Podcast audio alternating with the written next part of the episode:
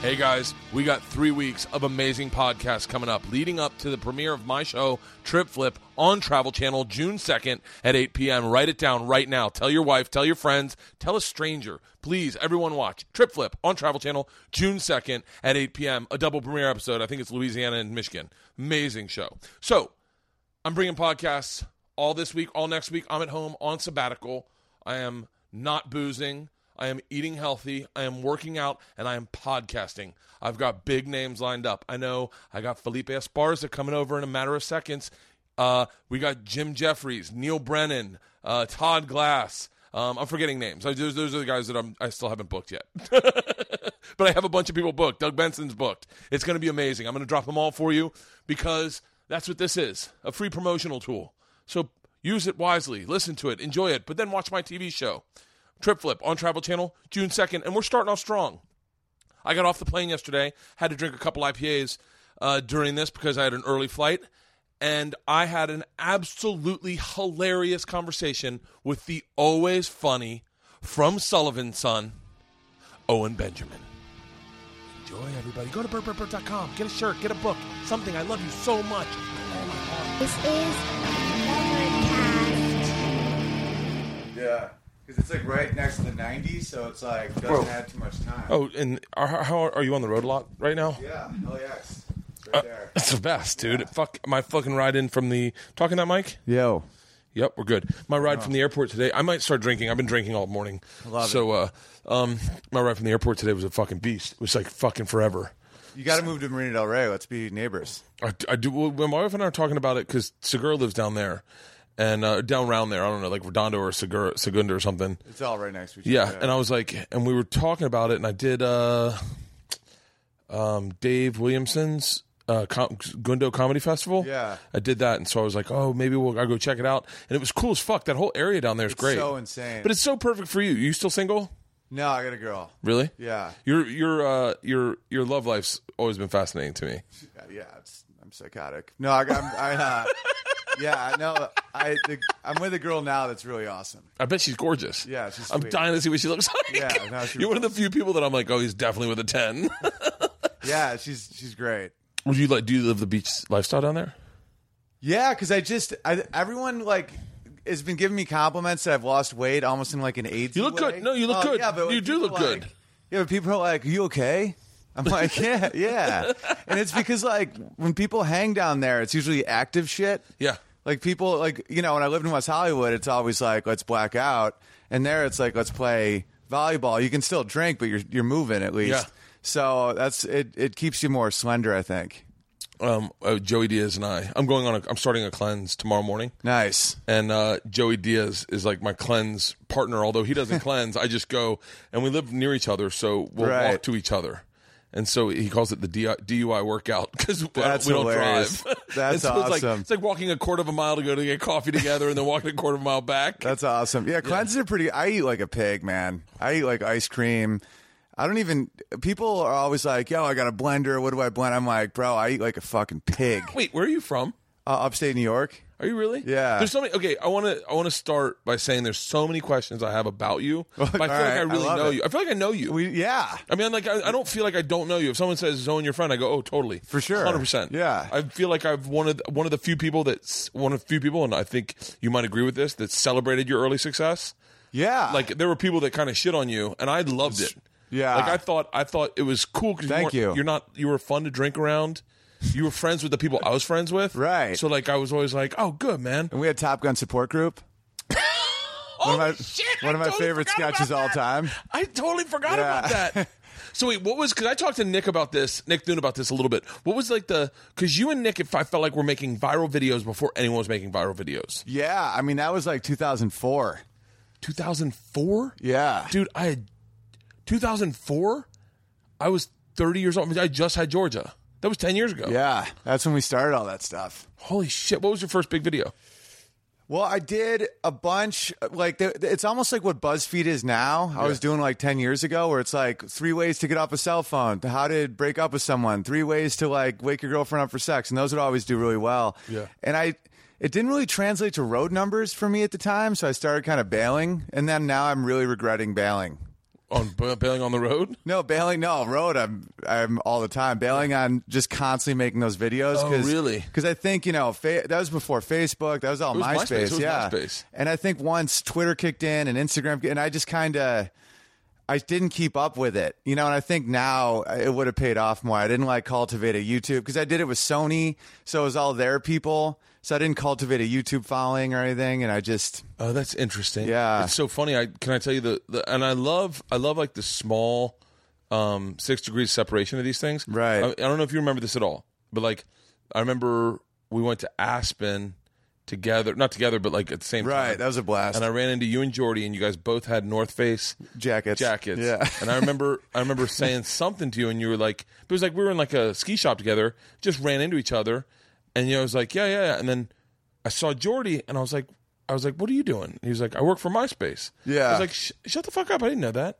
He was like, yeah, I thought I still did stand up, and then. The next that morning, I woke up and one of my videos had fucking seventy eight thousand views, and I was like, "What the fuck?" And then I oh, think I Jordy ran- hooked it up. yeah, and I ran into you guys the next night, and you're like, Jordy hooked it up. Oh, totally. Yeah. People used to always say that to me. They're like, "You- "Why did? Why it would be like Dane Cook, Carlos Mencia, and me would be like the top." Yeah. and it was like one of these three is not like the other. It's like the non fate. Like I was a fraction of those guys, and it's like, why are my hits so high? It was because of Jordy. Yeah, Jordy was like, and I remember He was like the I remember- Godfather of MySpace. I remember being like, I remember thinking to myself, that's so crazy that like I just bumped into Jordy and now all of a sudden like fucking seven like I remember sitting, my my dad going, buddy, something's going on with your career. I go, no, that can't be it. That's hilarious. Yeah, he would do that to me. I'd get like eight hundred thousand views. He'd put me on the front page for like a week. yeah, It But was- because it, was give and take, because I would keep making videos. Well, first of all, it wasn't give and take. Uh, With me, it was probably give and take. It was about like an like a uh, like an offering of like, hey man, I ran into you yesterday. With you, your videos were honestly were really good. Oh, thanks, I man. remember saying to myself because I tried to do I tried to make videos when my hour came out in 2009, yeah. and I remember thinking at one point I was like, I was like, I don't think I ever paid. Owen, I always say you and Nick at the same time, so I felt like you guys were always in videos together, or I always Right. saw you guys hanging out together. I was like, I never paid them enough respect for like how fucking good they were at writing sketches because it's Oh, thanks, it's man. really hard to translate comedy. Comedy on stage for me is easy. It Right. just seems like you know, just a little louder. Or, I don't Yeah. know, you know, and not, I'm not saying that I'm a hack, but like you know, but like it's on stage, I can translate it better. Well, because you're you're an alpha male and you just kind of do that. It's like Scorpion the Frog shit. It's like you just command rooms. I'm I'm facing that with. Uh, I'm trying to write a book now, and it's hard to put it in words because stand up a- a lot of times sounds really aggressive and intense when you don't say it the right way. Yeah. it's like that Lenny Bruce scene in that movie when uh, he'd be like in court and they're like. You said blah blah blah. And he's like, you're not saying it right. you know, I'll like write pages and people are like, this isn't like funny. This is like really intense. And I'm like, but when I say it on stage, people laugh. Wait, what what what do you want to writing a book about? Well, I'm starting to figure out the tone, but I want to write it about like m- the male mind. It's called "Did I Do Good?" Yeah. About how like every, like how much like a lot of times people look at men and see something kind of annoying or aggressive or whatever, and they're just seeking someone's approval. You know, where it's like uh, whole life is about seeking approval. me too. Everything I do is seeking approval. It's like, uh, you know, and I want the cover to be a dude holding like a fish and flowers. Because I mean, the fish trophy is so it's so male. It's like, did I do good? Is this right good fish? it's like you can buy a fish for like three dollars. yeah. It's like it's good fit, and I'm I'm working on it. I'm doing a bit about that now about how um like dick pics. It's like they seem so aggressive, but they're actually just a dude being like, "Is the dick good? Is that a good dick?" like, look, I got it hard. Do you like the dick? And it's like, dudes are just soldiers, man. It's like you see World War One footage of like they're like run into the machine gun, and they're like, "So we're gonna die?" And they're like, "Yeah." It's like, all right, I gotta do good. it's like we just do whatever the fuck people like. We're just trying to seek that. And I'm like I'm with I'm like that with my girlfriend a lot. Like I'll just look at her and be like, just don't be mad, okay? Like, what do, tell me what to do so you're not mad. Yeah. And now that I'm like in a long term relationship, it's like I see that more, and that's what I want to write the book about. That's great. Oh, it's so much better than um like I wrote a b- book. I wrote a book. I don't know. It's f- floating around here somewhere, but uh about my stories about my life and uh and I think very candidly I, s- I could say this. I'm sure my editor's listening, but like uh I was not comfortable with selling it cuz I felt like I was arrogant. I felt like I was bragging. But because I wrote a whole like I remember uh Duncan.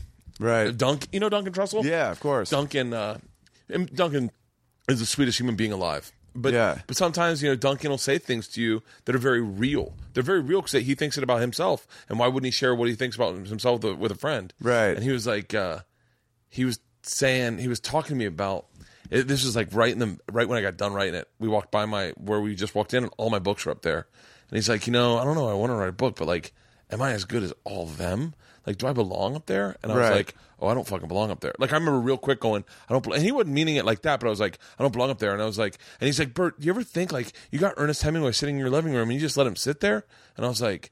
Fuck, man! Like, and I start. It just got real cerebral. And I Right. was- and then the whole selling of the book made me uncomfortable because I felt like I was I felt like I was bragging. I've never been a braggart, although I will tell you about myself. Right. I'm not a braggart. In what way was it bragging? Like, how is it? Just like oh, I'm the coolest guy around, man. I'm fucking robbed a train in Russia and fucking Oh, but that's awesome. yeah, but I know, but I don't know. After like doing it 35 times from 4 a.m. in the morning until fucking 10 a.m., you just get to a place where you're like, you just have said it in rote, and you're like, I'm a fucking phony.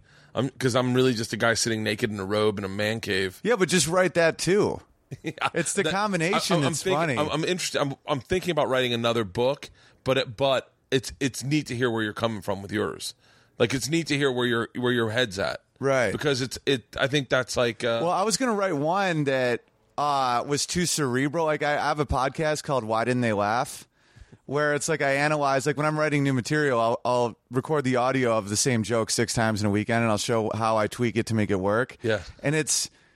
I was trying to write that as a book where it's like I analyze, you know, the failure of comedy and all and what you learn from it, and then I realized that most people don't think like a fucking sociopathic robot, you know? Oh, uh, dude, that's one of the most beautiful things about comedy. I, I think people are missing that. is Right. that is is watching a comic figure it out. Right. That's my favorite thing in the world. That's why I love LA because Yeah. rest of the country, they'll see Burr and CK and all these guys just always crushing.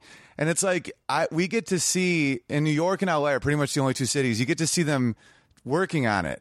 Where it's like every there's no the best Joe Crafts people still have to fig- like they're like why the fuck didn't they laugh? Oh, dude, I would and then you're sit- like, oh well, maybe it's because of this. You know, the first ep- the first episode I do is called Caesar Salad, where I'm in Florida, and I'm doing a bit about. I'm like, don't worry about you know legacy. Julius Caesar, what did he get? I'm like a salad, and I get and I do Earl of Sandwich, and no one's laughing, and I'm like, and then I find out that there's an Earl of Sandwich chain of sandwiches, so they thought I was talking about like Quiznos instead of a fucking point. Yeah. And uh, and then like that's the first episode I did where I just and you know and then I'll analyze black crowds and white crowds and mixed crowds and Asian crowds Yeah. and it's just like I love that quality of comedy. where I it's- love I love when you can. I lo- I, I I've s- I've said this. This is gonna sound cocky, but I've said this to audiences. I'll think of a thought in my head that's very funny, and then I go, "That's not for right for this crowd." Like, if Oh, it's- totally. And then and they'll they'll go, "Just say it." I'm like, "No, I, I actually know you better than you know yourself." I do the same thing. That's Yeah. not cocky. That's just honest. Yeah, I go, "I know you better than you know yourself. I do this for a living, Right. And trust me, you're gonna not like what I'm saying." Be like, this is for participators, and you guys are consumers. Yeah.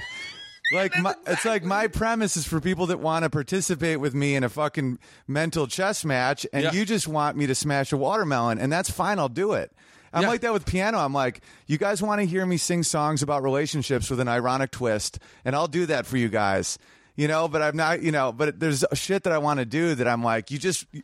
One time, I even told a crowd, I go, not the whole crowd, but there's a group. I go, comedy isn't for you.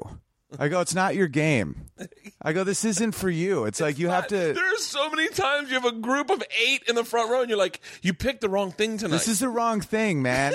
and I'm like, and sometimes I'll even be like, buy my DVD on the way out so you can see that it works, yeah, but not for you guys. And I'm not saying that you're dumb. I'm just saying this isn't for you. It's almost like you have a little bit of autism where you're probably great at something, but you don't understand fucking irony. I'm like, this isn't for you. I had that crowd last night I've had that crowd a million times. in man. Minnesota. I had that. Crowd Oh, last Minnesota. Mine was in Minnesota. it was in Mall of America. Yeah. Dude, it's the same fucking crowd. House of 'Cause there's- Comedy. Yeah, that's where exactly. I literally told them because I was doing something benignly racial, Yeah. benign. Like I'll Well, do racial yeah, stuff, yeah. and they and it there's there, it's just so white. And I even told them, I go, I know where you're coming from, and you think you're doing a good thing, but you're not. You just don't know anyone that isn't just like you. Yeah, yeah, Yeah. Oh, that's so fucking funny. Mine was last night, and I had like uh, it was really bizarre because like one guy was actually telling me you're doing really bad, and I was like, Shut up. I swear to God, I'm, I swear on my children. That's I will post hilarious. this today. I'm going to post this today. And anyone that was at that show, please text Owen or tweet Owen. There Yeah. was an old guy that was like 77, and he just wasn't laughing. And he's like, "You're doing really bad." And I was like, That's like the funniest thing I've like you could see though. If you're a fan of comedy, that would be awesome. "I know." it- Oh, uh, there were there were I'm going to say 40 percent of the audience Just loving it. loved what they saw last night. Right. Loved it. And then a solid 60, like a black dude fell asleep. Like, uh, like just fell, he was with a white chick, and the white chick was loving me, but he just was like head back Right. in that center aisle, just head back, and I could see him. It was like, Yeah. it's, and there were literally forty five people last night. There were Well, black 45 dudes can people. sleep sitting up. Uh, dude, don't get me started about black people and sleeping. If They nap. They I- can nap within within literally one minute. I used to have a joke that everyone groaned at. Everyone fucking groaned at. And it never worked. And I said, You guys want to hear a brand new stereotype? Not even out yet. I got this brand new stereotype that I witnessed because I'm, per- I'm perceptive. Black Right. people have the ability to fall asleep anywhere. it's a fact. and everyone would groan. Let me tell you something. That fucking black dude fell asleep in the cargo part of the Alaskan Airlines. and that shit kills now. right, right, right. And they're like, everyone's like, yeah, I guess we can fall. Like, and brothers, no black man ever has ever said, yeah, I have a hard time falling asleep. Oh, dude, Roy Wood Jr. When we were shooting Sullivan and Son, like we'd have t- a ten minute break. He'd get nine minutes of sleep. Like it takes me like a half hour to an hour to like wind down. I have to have like my environment perfect. What a great cast that was. I'm, I'm being serious. I, I know how talented you are, right? Roy. I Roy's never- insane. I didn't never realize how the talented best. he is. Oh my god, he's like one of my favorite comics alive. I we did. I fucking hung out with him one day. I like, I went the day you didn't do um stand up live. Yeah. we went and did. I was casting for Trip Flip, and we went and I did a guest set on the show. Oh, that's awesome. Everyone fucking murdered. Ahmed, Roy, Steve, and I was like, what a talented fucking cast. I guarantee you, uh, seven years from now, everyone's going to look back and be searching to buy those DVDs. Yeah, I mean, it's just Steve is insane, and he's one of the most giving people. Beyond giving. I mean, Steve's just. I mean, I'm reading a book right now called uh, "Givers and Takers." yeah.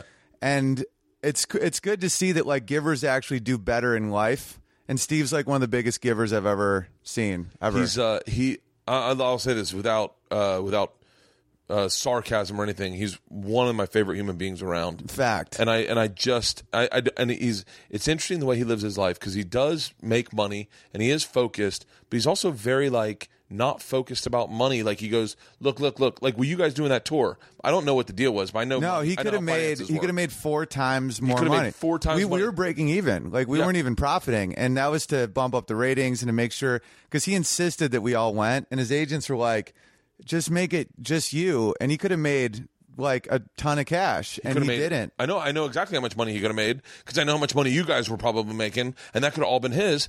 And he just didn't. And I was like, God damn it, man. That's it's not a. And it, by the way, it's not even about the ratings. It's about him believing in everyone, and that's Right. why you guys were all cast. Is like And by and by the way, that those are the people that get their own show because it's like Yeah. you know, money's more of um, it's a byproduct, and but this is when he cares about money, and this is when a lot of these type of people care about money is when it's about respect, Yeah. or when it's a commodity about about yeah, like respect. Where if someone fucks you over, then money matters, or it's like, but if it's about something like that, he'd make the decision ten times out of ten to showcase because if if we kept going, he bet on us. You know, if we kept going, if TBS didn't get a new president, you know, we we were that what selling the happened? group. Yeah, they canceled like everything, but it's all good. It it's fine. You know what you got to the way you got to look at it is, uh, in, in all honesty, and I, and I've been in this situation a number of times. I've, every show you ever get on gets canceled. That was the best Right. thing I ever learned. Is uh, but you got to look at everything as like as gracious and going. That was the greatest opportunity. Oh, of my life. 100%. Thank you Totally. so much. Yeah. Like it stinks that it's not going forward, but if you ever need me for anything, like I mean, when, when I got the day I got this man cave, the day I got this man cave, Travel Channel called me and told me Birth Conqueror was canceled, and I remember I remember having like being like bummed and like m- little little heartbroken. But I remember my wife. I just done Letterman, oddly enough, and my Right. wife brought out a Letterman coffee mug with full of uh, coffee, and she said, "What's going on?" I said, "Birth Conqueror just got canceled."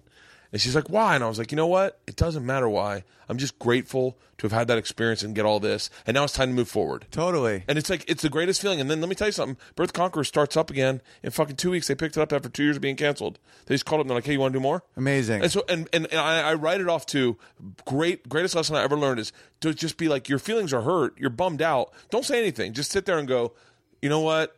This is part of the business. I get it. And it's like and and I've been working for the network for six years. It's like the fucking greatest thing ever. Yeah, happened. and it's like especially if if they cancel it, sometimes it's like they know something you don't, and because if if they if they do you the respect and let you be yourself and you be funny, you have to give them the executive respect and you know not ask a ton of questions if shit gets canceled. Yeah, I, I'm never. I'm not that guy. Like, I'm not. Steve probably is actually more this guy, but Steve's a little more business heavy. I'm not the guy that ever asks about ratings. I never ask about ratings. I don't Right. want to know ratings. I go, hey, if it's if you're airing it next week, I guess the ratings are okay. Right, right. And if you're not, then I guess we're getting canceled. I'm gonna have to have a beer. I'm sorry. Do it, hell yeah. Oh, I think this is fucking flat. I think this might be flat. No, I mean my goals in life are so low that everything's just gravy at this point. You know, I just What wanted are to you- have what like are a your car. goals in life? Uh, what are your goals in career? Like, uh, let's start with life because I always find a guy like you is like you're not like the regular comic. You know, you're not you're not like uh, you're you're there's you're there's two things interesting about you that I don't I don't think anyone know, but like you're amazingly charismatic in life. Like you're the kind of person that every uh, every shopping attendant that's taking wants to wait on because you Oh, thanks, just will make man. them smile. But no, but you're but but it's it speaks volumes about your career because your career has been pretty fascinating to watch. Like you like just to hear you go, oh, I'm doing this or I'm doing that, or like uh, like. But it says a lot about you. It's like you're very charming and you're very you're very personable, but you're but you're also extremely talented. And so I'm always fascinated, like what someone like you wants to do if you're focused about what you want to do, or if you just go, you know what, wherever my nose takes me, Yeah, I think it's like kind. I, I like uh, completing small tasks. It's kind of like the "did I do good" thing. Yeah. where that's why people are like, "Oh, you're so talented at the piano." I'm like, no. I mean, it's almost like a Malcolm Gladwell book. You ever read? fucking obsessed with Malcolm Gladwell. Yeah, it's it's it's. When I was reading that that Outliers book, I'm like, exactly. I'm like, it's not. It's not about like talent. It's not like it's almost like speaking a language where I just put in the hours. I would I would hear a song and just I have like an obsessive quality where I'm like Yeah. I have to figure out how to play this and I would just do it for hours and hours and hours and that's why I can play the piano and people are like, you know, you're just you have that knack and I'm like, no, I just focus very short. Ironically, I think I've I've been fairly successful in life just because I my focus is so shallow. Like I'm like I'm really thirsty. Like you know I'm very like in my w- immediate surroundings. yeah. So I don't really have goals. I never really. I don't was have, like, like, a oh, five-year me and plan?" Thune like me and Thune have a camera. You know, and it would just be that simple. It would never be this like master plan vibe. And I think that's why one reason why you know, thanks for saying that. I, I don't want to sound cocky, but people like being around me. I think because I don't have that like. Sometimes you're around someone and you feel like that manipulative pull where it's like, what do they Looking- want from they're me? Looking over your shoulder. If someone Right. walks in, they stop talking to you. Yeah, yeah, yeah. You never. You, I, I, and it's one of the things I said that like I liked you is I never felt like you had that. Like I, I remember distinctly. I remember the first time I saw you on stage, and I was like. And it was, I saw you and Thune at the same time, and Swartzen was in the back, and they're like, "He's they're fucking hilarious." And then we went out, and I think the three of us sat out at the bar and drank, or the four of us. I mean, I don't know if Nick did, but I remember me, you, and Nick did. Yeah. And I remember just being like, oh, he's too young to know that he shouldn't be talking to us. He should be looking over our shoulder. And then, like, a year later, you're still just the same person. And then I remember I ran into you one time and, and you were like, I think you had. I think we had a conversation about money and buying houses or something. But you, but it was like the most. Do you remember this? It was like a very honest. You were like, you're like, hey man, what am I supposed to do with money? Like, and I was like, I was like, I don't know, man. And I was like, I don't know. I tore through mine. And you're like- Right. You're like, I know, but should I buy a house or something? right, right, right. So that's so true. Because my parents are both professors, so they're very like, you know, they gave you the hope of like you you deserve to do whatever you want, like Yeah. life is fucking yours. Yeah. But they don't have any money, so it's like, oh, we don't know what to do with money. Oh, I It's like, remember- but you should take like whatever you want, do. Yeah. Because I think that's what a lot of um, what makes people poor is uh, just that attitude of like that you should be poor. It's my You- wife. Yeah, where My it's wife just, like- is that, wa- that right? way. And I and I'm, I'm different in that I I didn't grow up with I didn't I, I didn't grow up personally with money, but I didn't grow up without money. And Right. then when I left for college, my dad did have money. Right. So, but I never my dad never made me stress about money. So I like whereas he might have been in the red every fucking month, I never worried about money, and I always just assumed we had it. Yeah. And so I always have lived my life like it'll show up, money will show up. That's the way to do it because then Yeah. it just does show up. Yeah, I remember. I remember you saying like, like I, am going to say numbers. You don't have to agree or don't agree with this. But Totally. you're like, like I think I have like seven hundred thousand dollars in the bank. I don't know what to do with it. And I was like, Oh, I spent that. That's gone. That's gone, buddy. I was like, I was like, yeah, you should definitely buy a house. You're like, what? What do I like? By no, but like, like, what if I don't get another job? And I was like, oh, I don't know. Right. No, I'm I like, I'm in spent that- that. I got two kids, and I'm in that moment right now. I my next wave of income, I did get a condo, and then I got another condo, so I'm renting out one condo. But that, but that seven hundred, all that went. That was uh, what was it? Wait, did you really? Was that a real number that you said? It was probably closer to like 500 or 550, Yeah. and I didn't understand uh, our tax structure. so yeah, that I just tore through that because I think if if, Wait, wait, wait. if taxes didn't exist, I would have I budgeted well if taxes didn't exist, but. You know they do, and the way we're taxed is like later. Like you get this check, and then like six months later, they're like, "Hey guys, uh, you got to give us half of that shit," and you're like, "Oh, now I'm back to zero. Georgia, the birth of Georgia. Georgia, my oldest, uh, I had gotten Bert the Conqueror. I got, or no, uh, tr- Bert, Hurt Bert. I was making uh, $13,000, six- $16,000 an episode. Fucking. Gee, that's six- awesome. Six episodes. The fucking greatest. Yeah. And I was like, done. I was like, oh, breathing room. Yeah, yeah, yeah. Like, and I had had all this money before, and I was like, and I literally had had like, I mean, I, no one likes when you talk numbers, but I don't give a fuck. Yeah, I had totally. like half a million dollars before. Now I got this another chunk of like fucking like sixty grand or eighty grand, ninety grand, whatever it is. I'm like, oh, I go, you know what? I'm gonna take two months off before George is born so I can see the birth. Yeah. And my manager calls me, my business manager calls me like a month and a half before she's born. He's like, you're out of money. I was like, what? And he's like, we had to pay taxes. You have no money. Right, left." right, right. I remember calling my That's dad. happened to me so many times. I called my dad and I go, Dad, I'm out of money. And he, he started laughing and he goes, Welcome to being a man, and just hung up. Yeah. oh, dude, because a lot of people don't realize that we also pay, you know, agent, manager, business manager, lawyer, and the government. So we get like the smallest part of our checks. Oh, do you know who introduced me to that? Do you remember Rob Cantrell? yeah. Rob Cantrell one time goes, uh, we're he's we're talking about featuring. I was getting seven hundred bucks a week featuring for Jay Moore. Right. And Rob Cantrell's like, I can't fucking live off this. I go, it's not that bad. And he goes, We got to give half to fucking Barry and our agents. And I was like, Oh, I, Oh, hadn't, shit. I haven't been paying them. oh, that's hilarious. I literally was like, Fuck. that's hilarious. And I was like, I remember going home to my wife, going like, "Hey, just giving you a heads up, we're gonna get a big bill coming in the mail." oh, dude, it comes so late. yeah, Like sometimes I'll see in magazines, it's like, oh, this actor gets 20 million for a movie. I'm like, oh, no way. They just got 6 million for a movie. yeah. oh, that's it's it's so fucking bizarre how that works. right. I I tore through. I got did had merch sales and did good in Minnesota, and I tore through that buying presents for the girls because I was lonely. Totally. And I'm just in the Mall of America, and I just fucking. I always spend all my merch money. It's just gone. What do you sell for merch? uh, uh, bumper stickers that say uh, "full bellies, empty balls" with a peace sign in the middle because I do a bit about how that's, you know, it's my reaction to the hipster war is not the answer because Yeah. they don't give an answer, so I now give an answer where it's uh, like no man will go to war if he has a full belly and empty balls. Yeah. and that's the way to bring our men and women home from Afghanistan. It's, uh, that's it's about uh, draining balls. Stannis Baratheon, I think, said that. yes, he did, Stannis. Are you into Game of Thrones? Oh fuck yeah! I'm obsessed. I want to do a, a sketch where it's a weatherman uh, in Game of Thrones that just keeps saying winter's coming.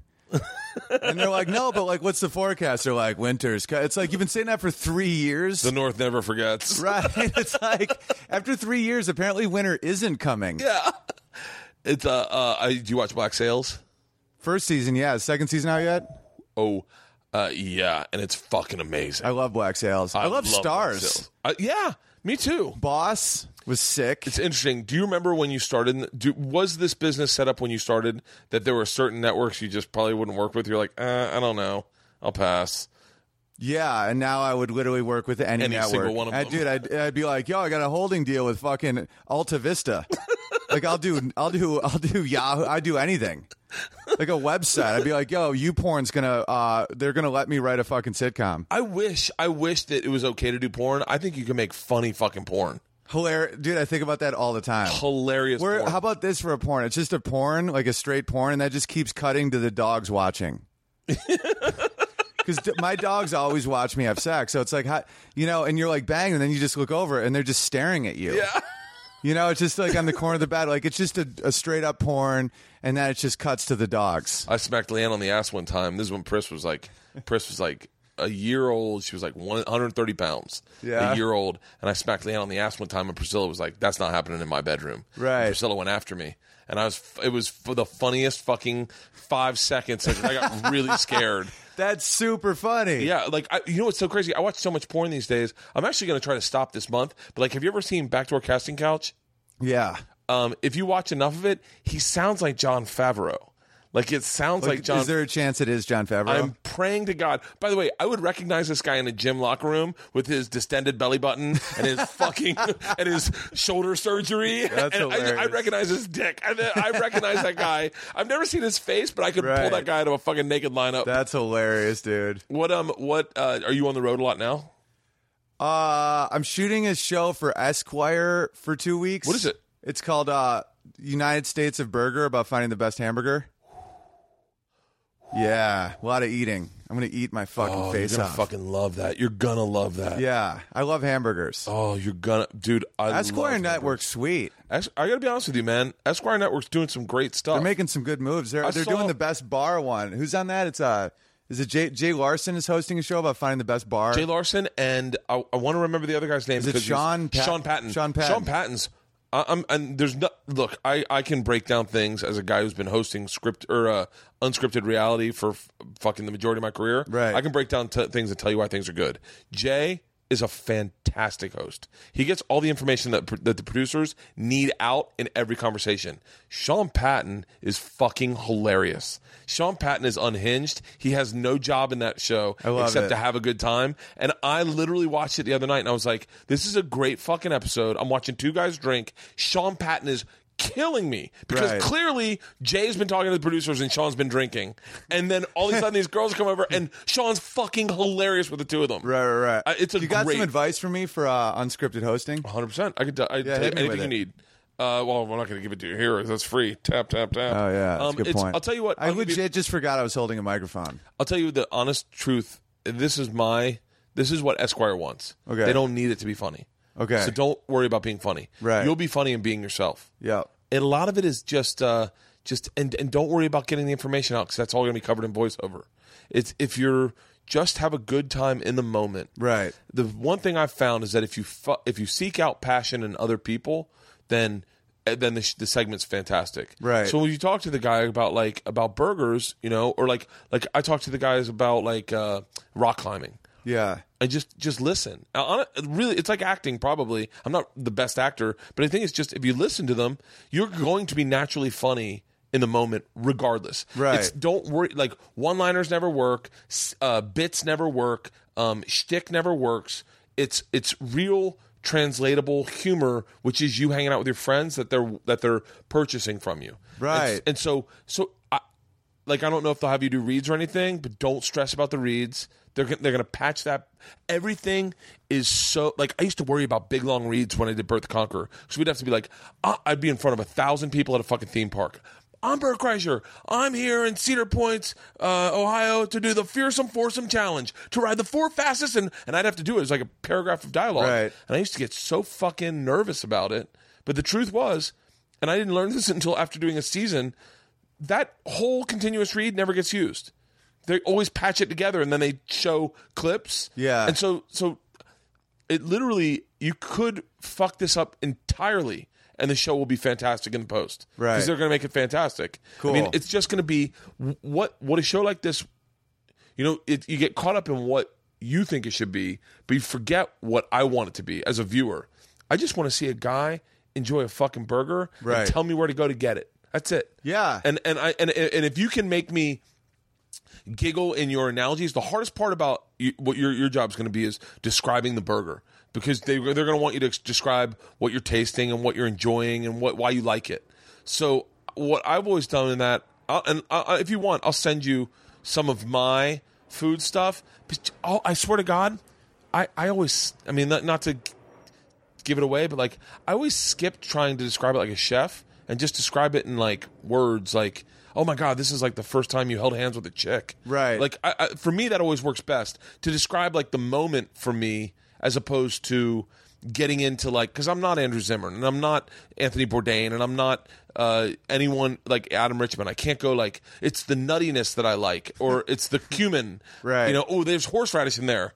Like instead of I taste horseradish, and I go, God, I feel like I'm getting bucked off a bronco. But it's that's the taste. You know what I mean? Yeah. And I think I I think an eating show that, especially burgers, man, you you're talking to all of us, like all of us. I, I'm excited to see you do it. I am think. pumped. And I'm where you super where pumped. you doing it at? Uh, St. Louis. When?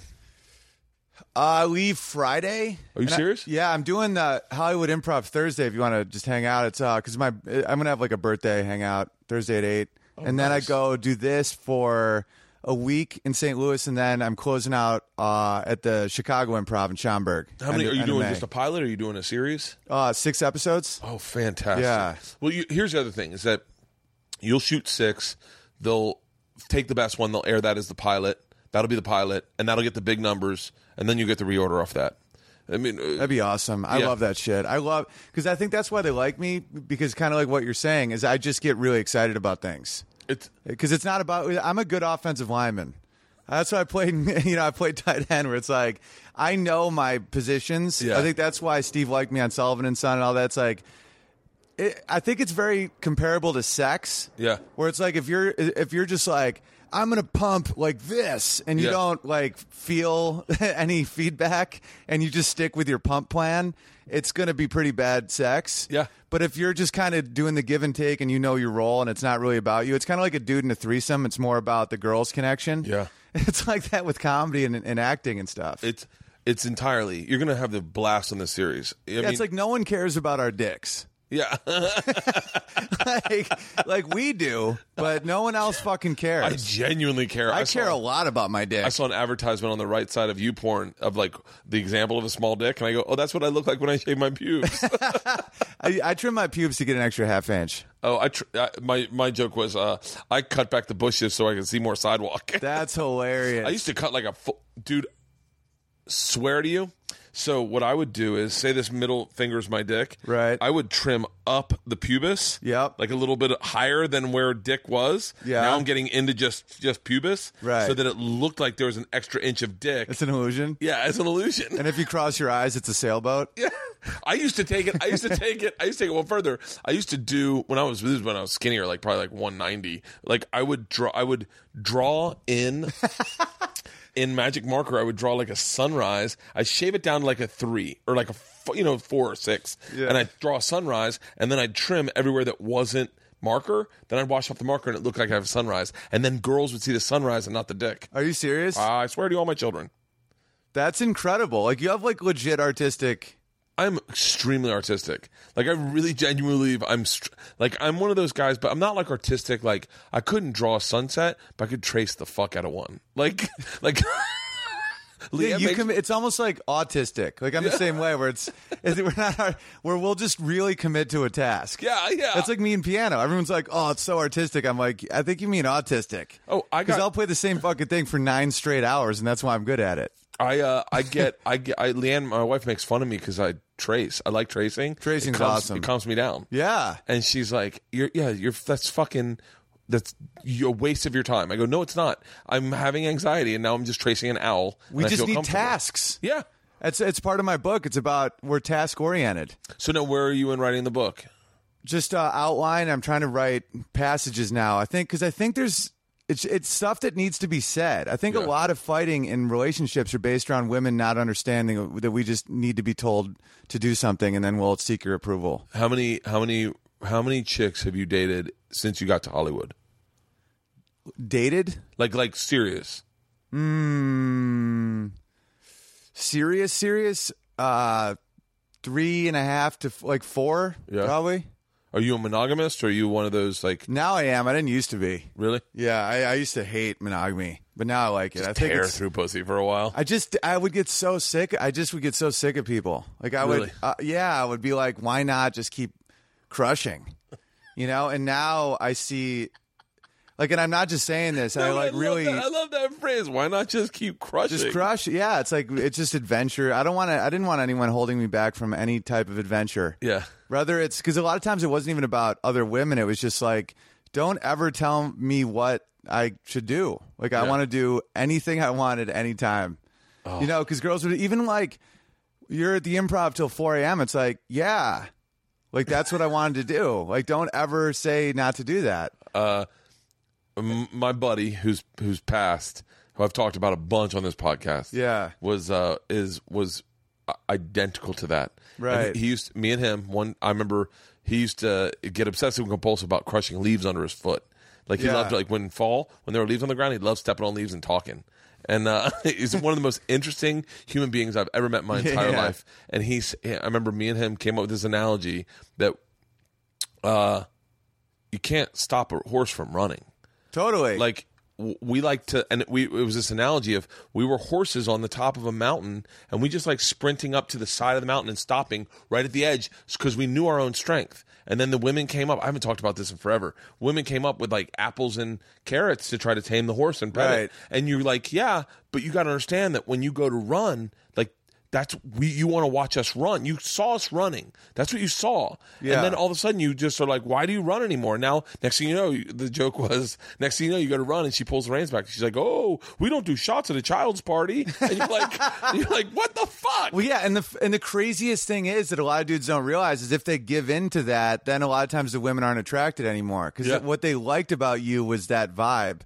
But then they're like, I'm at a place now where I it's it's like give and take, and I and I really just enjoy being around my girl a lot. So I don't Is know. she in the business No, she's not. But it's just like I get it. Like if you have sex with the same person enough, it actually gets better than if you're. It's different people. It's almost like you have to.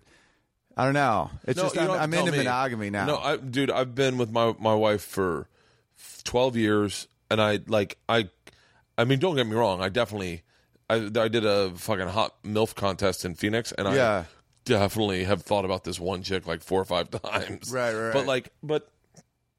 Is it? Do I want some Rocco Siffredi stuff where I'm sitting on a girl's face jerking off? No, No, But right, but but you exactly. see that and you go, uh, but but the truth is, the sex I have with Leanne is like leaps and bounds better than any sex I've ever had in my entire For life sure. and I'll never get better. And it's and it's connected. Like when I when I like and I'm this sounds really fucking disgusting, but when I have an orgasm, I've never felt like I've loved someone more.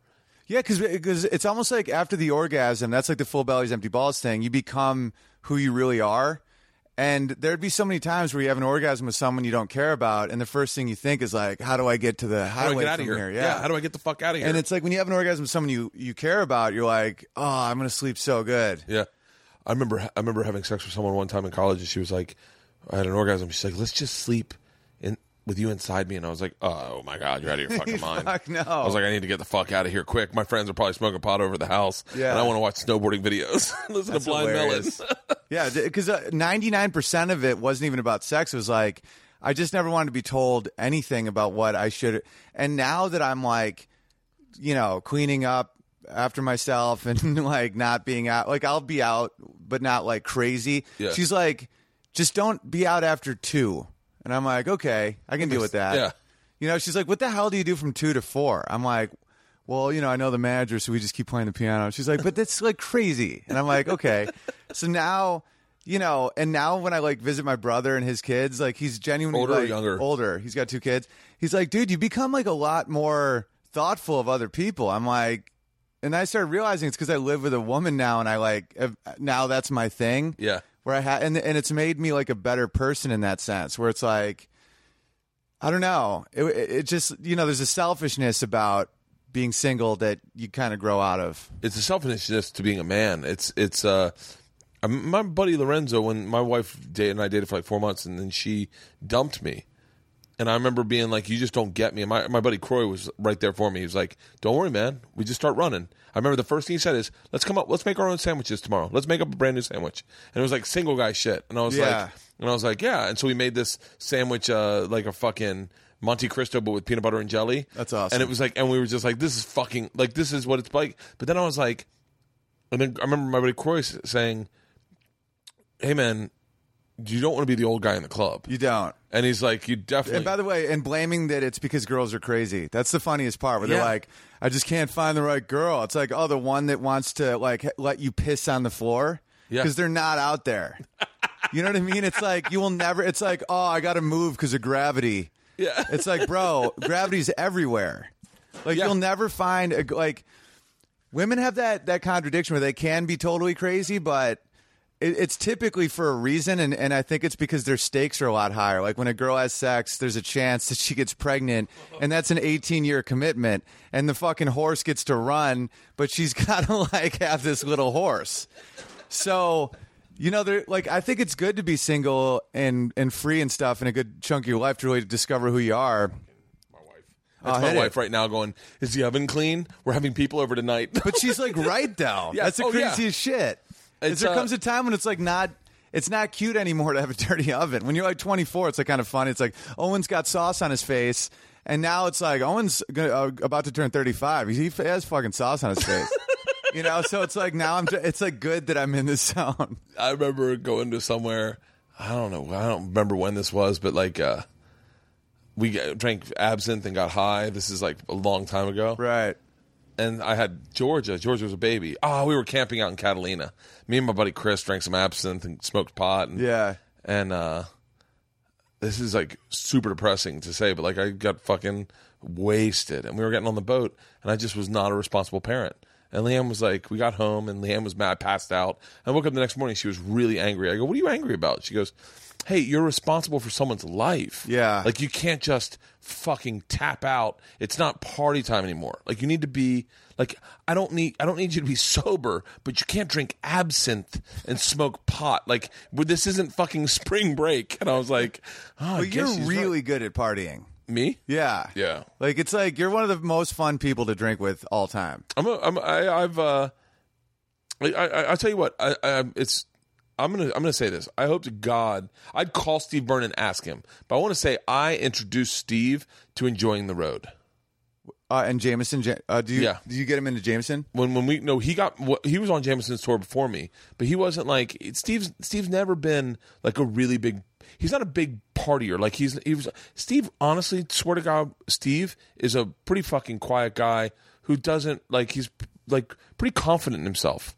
And then when we did- Very, very kind. Like to the point where I seek his approval as if he's my girlfriend. I fucking feel like calling him right now just so I can make sure that this is accurate. But like I'll tell you right now, we did the first season first week of Jameson and I was like and he was like watching documentaries on his computer, being healthy, he was running it like Well, he's half Korean, half Irish. So it's like he has he's half like must get everything done, and then the other half is like we're never gonna die. Yeah. and and it's like you have to pull each side out of him. I'm gonna I, I'm- I'm fucking gonna call him BY.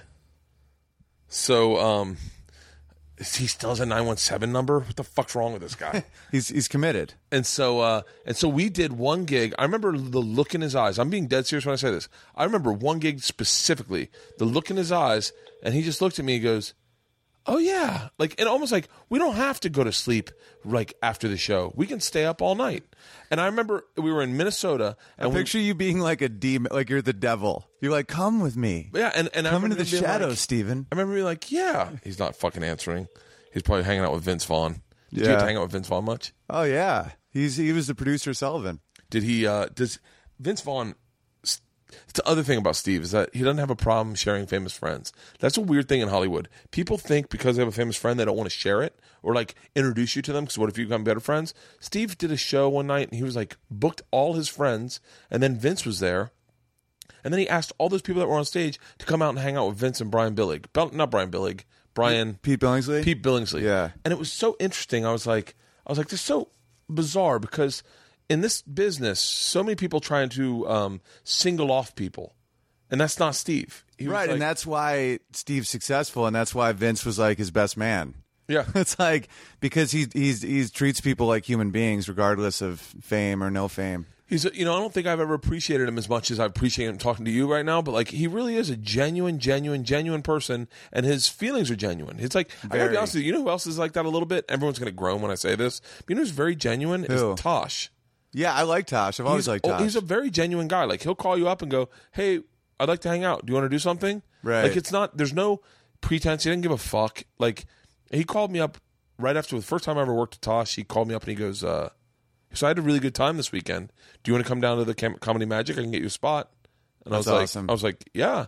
So, and I, I went down, and we hung out, and and it was like really fun. And then he was like, I'll, I'll talk to you later. And then he called one day and he's like, Hey, uh, what are you doing tonight? I was like, Nothing. I mean, this is, by the way, this is obviously what 40s is famous he is today. But but it's the same same person. The same Right. thi- thing Steve is. Yeah. Is Steve's that same way is that like they don't give a fuck about what you can get them. It's- Right. I, I'm not, I don't know if I'm that way. I don't know if I'm not that way. I feel like I'm a good person, but I, I have tendencies where like for, like you know you can't help yourself. Or, or here's an example of me wanting to to siphon someone off. Was uh, I got a picture with uh, Paul McCartney? So Paul McCartney's at the Improv. Yeah, for me it's uh, it, it has to be on a pretty extreme level for me to feel those instincts. But Yeah. so I'm at the Improv. I get off stage and I just see someone wave me over, and it's fucking Paul McCartney. He's like, "Your set was so great. It was so groovy." Hold, hold on. Oh, Start this all over. Right. I can't. I can't. It's like I a mean, you're- half- You're, ta- you're talking about arguably the greatest living musician alive. Yeah, with e- either hi- you know one of the top three most recognizable humans of the last century, Easily. and one of my personal favorite songwriters of all time. Uh, probably 80 cent of, 80% of America's favorite songwriters of all time. So I do a set with piano where I like literally make fun of Coldplay, and I like you know, and he's in the audience. Yeah. Do and you I, know he's in the audience? Uh, I did, but I pretended I didn't when he bro- called me over. That's the only reason I went on stage. Yeah. it's because I was like, "Holy shit, Paul McCartney's here! I'm like, gotta do a d- guest spot."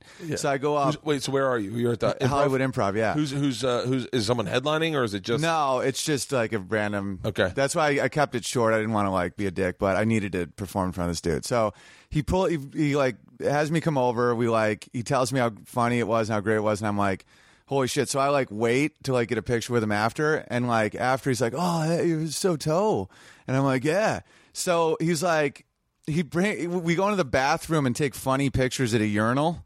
It's on my Instagram. Swear to God. What's your Instagram so everyone can find this? Owen Benjam. Just add Owen Benjam. No, I am someone else. Some little Asian baby took that one, I think.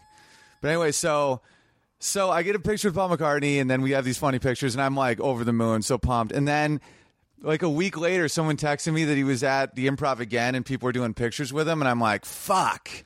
That's when I felt that. I was like, Yeah. he's mine. Yeah. I'm like, now it's getting watered down. Now there's going to be a lot of McCartney pictures with comics at the improv. I'm like, no, Fucking- Oh, I. what- what's I Craig ma- Robinson doing? yeah, I'm like, what the hell? I'm like, I made him laugh with the piano. He respected me. He fucking said it was groovy. He talks like uh, uh, Austin Powers a little bit. Yeah. I'm like, this is getting watered down. and so I've never felt that way with uh, friendships, but I, I felt that way with McCartney picks. Where Yeah. I'm like, no, I want to be the McCartney pick guy. the the the the clearest representation of that, and and I I don't know. Steve will know this. Rep, Steve Steve would know this. Uh, I, I should have. Steve, I can't believe I haven't seen. I haven't, I haven't had Steve on the podcast. Um, but like Steve would know this that, that they used to call road comics, ro- road features would say. Um, I forget the fucking exact terminology.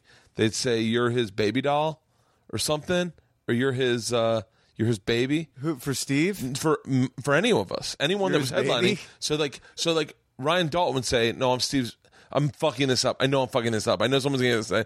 Ryan Dalton would be like, "I'm Steve's baby doll." S- And I'm fucking this up. I know I'm fucking this up, but that's what I think it is. And and so that meant that you would go on the road with him. So in a weird way, and Ryan Dalton didn't say. Ryan Dalton may have said baby doll, but he didn't say what I'm about to say. But there was a there was a proprietary thing about like that's my headliner. Stay away from my headliner. Right. So It's don't like your bottom bitch. Don't yeah. Don't meet my headliner. Uh, I don't want you to take my work away from me. And it was really kind of interesting is that you go into Pittsburgh and there'd be a couple guys like that's my. I know I'm fucking this up, but like that's my baby doll. That's hilarious. and so and so they would and and so but the same thing happens with celebrities it's like it's this exact identical relationship but steve was never concerned about like introducing you to vince that you would think vince was more interesting or vince will find you more interesting steve was comfortable in his relationship with him i always, Yeah. found, that, I always found that I fascinating mean, because it's like a lot of people treat celebrities like they're their girlfriends and not male friends. girlfriends i think it was girlfriends Oh, is that I think what it was it not is? baby dolls it was, i think it was girlfriends Yeah, because Maybe- that's I- I how don't people know. treat it. It's Yeah. like, oh, it's like male friendships are based around like expanding the, the tribe and like Yeah. everyone getting along. And people treat celebrities where it's like, oh, maybe they'll like have more of a connection. It's like, dude, it's just a bro. Like, it's just another guy we can hang with. And uh, that's really funny though about features. It's almost like it would be funny if a headliner was like, oh, I had to get a new feature. He got too clingy. He's too needy. he wouldn't let me hang By the out way- with by the other way, features. but this definitely happened to me really? i've had to get new features because they've got too clingy I got a guy that opens for me on the road that is the uh, Faraz Ozell. You know Faraz? Uh-huh. Super chill and very confident in himself. He's really cool. I look. I like working. I don't. I don't really have like a feature I take with me. Like full, Matt Fultron comes with me He's a great guy. if if I can if he can ever fit it in a schedule. But like it's not like it's more like uh, Matt will just t- like on a Tuesday night take a look at my schedule for the next month and go "Ah, I could do that one and then call up because he'll be in the area. It's not Right. like it's not like a it's not like a set thing. I mean, I'd probably like it to be more of a set thing, but like. I like I like working with new people too because I like seeing I'd really feature for you if you ever want. shut up. I swear to God. I'm fucking following you. No, I did. No piano. I won't even pull my cock I'm out and not jerk for the following you. audience. I'm not following you at all. I hate to bring your Dude, heart. that'd be great. I hate to bring your heart. I'm not following you at all. That'd be fucking. no, I know. Dude, we fucking way. destroy. Yeah, you would definitely destroy. No, and then you destroy. That was, by the way, the most honest I've ever been in a very long time. Because I was like, I normally I'm always like, yeah, yeah, yeah, I'll follow anyone. But I was like, I've, I'll tell you what, I'm going to tell you a secret. I did, uh, I did. I don't, and I don't know if this is exactly how it works. But so I bring on a guy on stage, uh, in Tampa. You've done Tampa, yeah, correct? yeah. So I bring a guy, on, a black guy on stage, and I said, uh, I said, let's dance or let's sing a song. Forget this. I don't know what it, I don't. But I, the premise was let's sing a song together. So it was back in I might say back in my chaotic days, but I'm still there. But like I definitely was much more like I don't give a fuck about anything. Yeah. And so it's me and this black guy, and I go, I go, DJ, just to the DJ booth, just play a song for us, and I go, and we'll sing it together. And he plays um, Journey. Don't stop believing. And the black guy didn't know. No, no, no. Black Guy knew it totally. Black Guy knew cool. it totally randomly, and it was great. And we cut the music, and they sing with us. Beautiful. I'm like, that's fucking genius. That's my new bit. That's my new closing bit. Right. And I go to fucking DC. I want to say I did- went to DC or maybe I don't know where I was, but I go to say I'm going to do this closing bit with Don't Stop Believing. They go, that's Owen's closing bit, and I was like, I- not mother, anymore. It was only for a few months. but this is this is so long ago. Right. This is so long ago. This is like uh, got to be like fucking what whenever yours was six one. They go Owen did that, and I went motherfucker. That DJ heard Owen did it, and he just plugged that in for me in Tampa because he heard Owen do it and killed. So when I said hit a song, he hit Don't Stop Believing because it worked for you. That's And I was like hilarious. motherfucker, I'll never do that again. And and I literally I was like I was like when I heard that, I was like, that is the greatest fucking thing. I would have done it for fucking five years. and That's you did it what- for three months. And th- but that's one of the things that got me in with uh with Vince on his touring because that was my closer, and Vince was like, he's like, baby, we got to fucking expand that shit. So we started.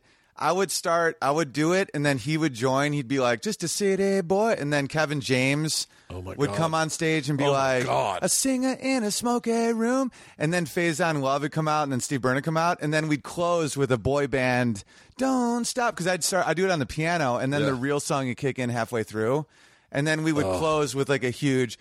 And I remember we did twenty theaters with that, and then you know, six months later, I know that I'm not as valuable as I'm not like that valuable to people on that level, Yeah. except for the closer. Because Vince would be like, "Oh, we need Don't Stop Believing. Let's get on, see if Owen can do this show." And so it gave me value that I could do Don't Stop Believing. Oh, it's, Because it's it, would- it would be like an, ins- it would close so huge. oh, dude. I've only done it. I've only done it once on stage in Tampa, and I tell you right now, it was destructive. Now I close with uh, it, it- a, a song I wrote called "Over the Pants Hand Job in a Walgreens." it's called OTPH Day, where I because I, I I used to close with "Feel My Heat," because I wanted to do. I I, I because uh, Feel, feel, feel. oh that's the oh that's from uh, Boogie, Boogie Nights. Nights. Is that not the same one? No, mine was uh, mine was just random. I, I, I just tell the crowd I want to feel like what they feel. So I'm like, when I first start singing, pretend that you know the song. Yeah. So I instruct them basically to treat me like Journey, even though it's not. And I, by the end, it feels like a Journey concert, even though it's like gibberish. Oh, that's fucking And I'm great. like, I'm like, you're in a Walgreens, and everyone's like, ah, and I'm like, you guys like over the pants hand job, and I get the crowd to go in a Walgreens, and it's like this huge anthem that never existed, but I make them act like it's their favorite song. Oh, that's and I get fucking people great. to like. Like they legitimately look emotional, even though I'm talking about a dude getting his ween rubbed in a Walgreens at a fucking uh, a heart pressure machine. dude do you like so the, the first time you were like and I, I i'm only saying this for people listening because i think i know the answer but i don't want to answer it for you when you the first time you do that do you know what you're doing or does it just show up and then you fine-tune it Oh, I don't know what I'm doing. Well, for that love one, I that. got to I give a love little that. credit to uh, Mr. Roy Wood Jr. because I wrote a song called "Over the Pants Hand Job," and me and Roy were on stage fucking around during the Sullivan tour. All four of us would stand stage, and he started. Uh, we started doing a thing where he was singing soul, like soul music. Yeah. and he was like, "You're in a Walgreens," and that's how that stuck was Walgreens.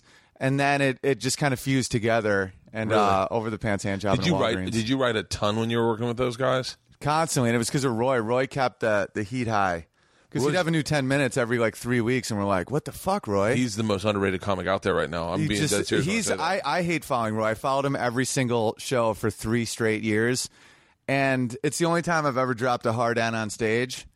Where um, his Roy's closer is so fucking funny, and I think stand up comedy is one of the only professions where white p- males can literally be like.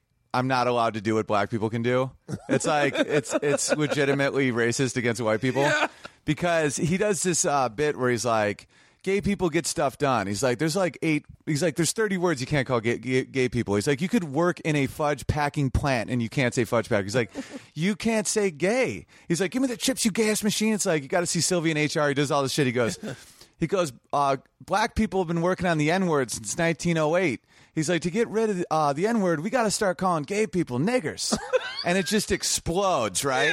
and then next up, Owen Benjamin. And I would start off with, like, I just adopted a dog or some shit. I'd be in a five minute hole because Yeah. I'm following literally funny. I just adopted a oh, dog dude. I, I would. it's and just it- in a deficit yeah, I was such a deficit. you're walking out like "Ah, I All right. adopted a dog So I I started like it.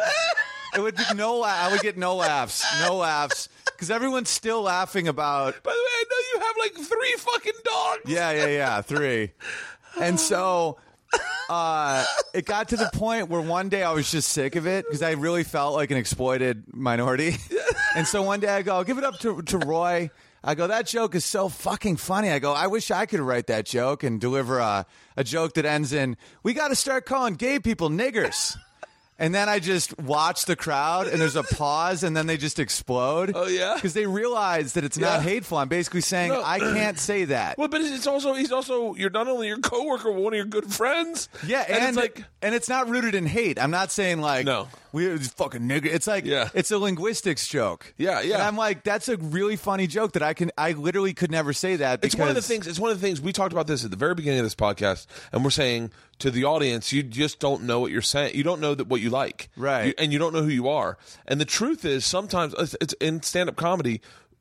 There, we don't. Not that there's no race, but like we we don't separate each other. It's the weird thing when you hear a guy go, "Oh, he won the minority award," or or like the the diversity award in at, at Aspen or Right. Montreal, and you're like, "Diversity." The fucking funniest guys are diverse. The- Yeah. the- every one of my friends are diverse. You're on a tour with a fucking Middle Eastern dude, an Arab, a fucking Korean, a black dude, and you. Right. What the fuck are we looking for? Diver. I mean, all our friends and, and you're working with them late nights, and there's an there's the fucking 100 percent honesty when it comes to Oh, us. totally. It's like one of the least racist professions alive because Yeah. it's so not racist that it sounds racist almost because we literally like we would make fun of a cultural background just like my height or my fucking toenails being too long. The best, the It- best. there's no- yeah, there's no my favorite- difference. My favorite, and this is this will describe everything. Is uh, and I, I'm gonna fuck this up. Uh, Patrice O'Neill comes into the. Uh, this is I was not there. I just heard this, and this is one of the fucking my favorite Nick DiPaolo stories. Okay. Patrice O'Neill walks into the. This is like right before he died. Patrice O'Neill walks into the comedy store or the comedy cellar. And sits down at a table with killers. It's like DiPaolo, Quinn, Right. fucking eh, Norton, Bobby Kelly, everyone's there Right. and he's at a he looks down and N- Jim Norton goes, "What's the matter?" And he goes, "Man, I just got back from the doctors. I got, I got nine of the ten things that kills brothers." And Nick DiPaolo goes, "Is handguns one of them?"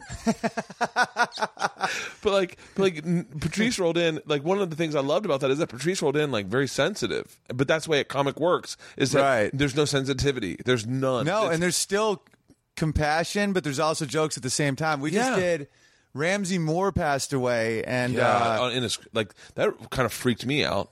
well, yeah, he was 500 pounds, so it's like, I mean, Yeah, but nobody just passed away in his car, right? Yeah, his heart just fucking stopped. Ugh. And so we're doing a, a benefit show for him at the improv, and this just sums up stand ups. So we get there, and it's, you know, it's Triple E and me and all these guys. And I'm in the back next to another comic, and people are like giving like heartfelt talks about um, Ramsey and shit. And the dude goes, Dude, I thought we are doing material. And I go, Bro, I thought we we're all wearing suits. And it's like, and we're, even though it's like our friend is dead, we're still thinking, like, I still got to kill. Yeah. And so, you know, and then Tripoli went up there and just. Yeah, it, I, it's on tape somewhere. Someone's got to see what Tripoli did. I mean, we all just went up and just there's an honesty to comedy where in one statement you're like, he was a beautiful person, and like people are too isolated, and we have to. And then the next sentence, it's like that girl's tits are making me crazy in the front row. You know, it's just they just exist. There's no like pretense. And Tripoli was just he's just a brilliant guy with that shit. Tripoli's, uh, Tripoli's, I, I've, I've said this a million times. Tripoli's the guy that redefined the way friendship and comedy works. Uh, we did, uh, uh, National Lampoon's Funny Faces or Funny People. Right. And I didn't know him. I didn't know anybody. I was like from New York and I came out to here. I was working on a TV show. I know a fucking soul. And Tripoli came up to me on the upper deck out, like, uh, we were out in Santa Monica Pier. They used to have a stand up club out there. And Tripoli came out to me and he goes, Hey man, um, I love your joke about touching cops' faces. That's a great joke. Are you doing that tonight? I was like, Yeah. And he was like, Good. This is my buddy. I don't know who it was, but he's like, We just, we're big, f- we just think you're hilarious. And I was like, Huh. And then I was like, What's your name? And he's like, I'm Sam. And I was like, Oh, great. So I was like, now all of a sudden I got a friend, and I was like, oh, that's crazy. Like that, I was like, I, I didn't know if LA was like that. And then all of a Yeah. sudden, Tripoli went on stage. He went on right before me, and fucking destroyed. And I love this joke. I talk about it so destroys. much. He did a joke about playing basketball at the YMCA with girls, and he's like, that's what the brothers must feel like when he's like, she goes up for a rebound, and I ring her bell. Ding! hilarious. oh, fucking Tripoli's the best. Yeah, there's like good camaraderie in, in comedy, I think. Sometimes there's shitty there's shitty beef, but like the alt guys can be a little shitty. Uh, you know what? I'll tell you right now. I'm, I'm going to say this real honestly, and I say this out loud, hoping someone hears this. I've reached out to a few people I don't know that I that I don't know them, and I just know that they're funny, and they don't know me. They definitely don't know me. Right. And I reached out to them on um, Twitter, and they're uh, very skeptical to get back to me. And I feel like they. Th- and I talked to Kurt Braunholer about it. I had Kurt on my podcast, and I said to him, I said, "Were you curious when I direct message you?" And he was like, "Yeah. What did you want to talk about?" And I was like, "I just think you're funny." Yeah. Like, but a lot of the people in the in the in in in the alt scene, or maybe they're guys that do characters, or maybe they're guys that aren't confident with like who they are. Is like That's what it is. They're not bad people. They're like they're uh, it's almost like rescue dogs where it's like taking offense when a dog's like recoils and growls at you, but it's just Yeah. because they think you're gonna hit them. Yeah, I'm not, and I was like, I was like, one of the guys, my manager just called and he goes, he goes, hey, uh, what's up with this guy? Are you gonna have him on your podcast? And I was like, I don't know. He won't get back to me.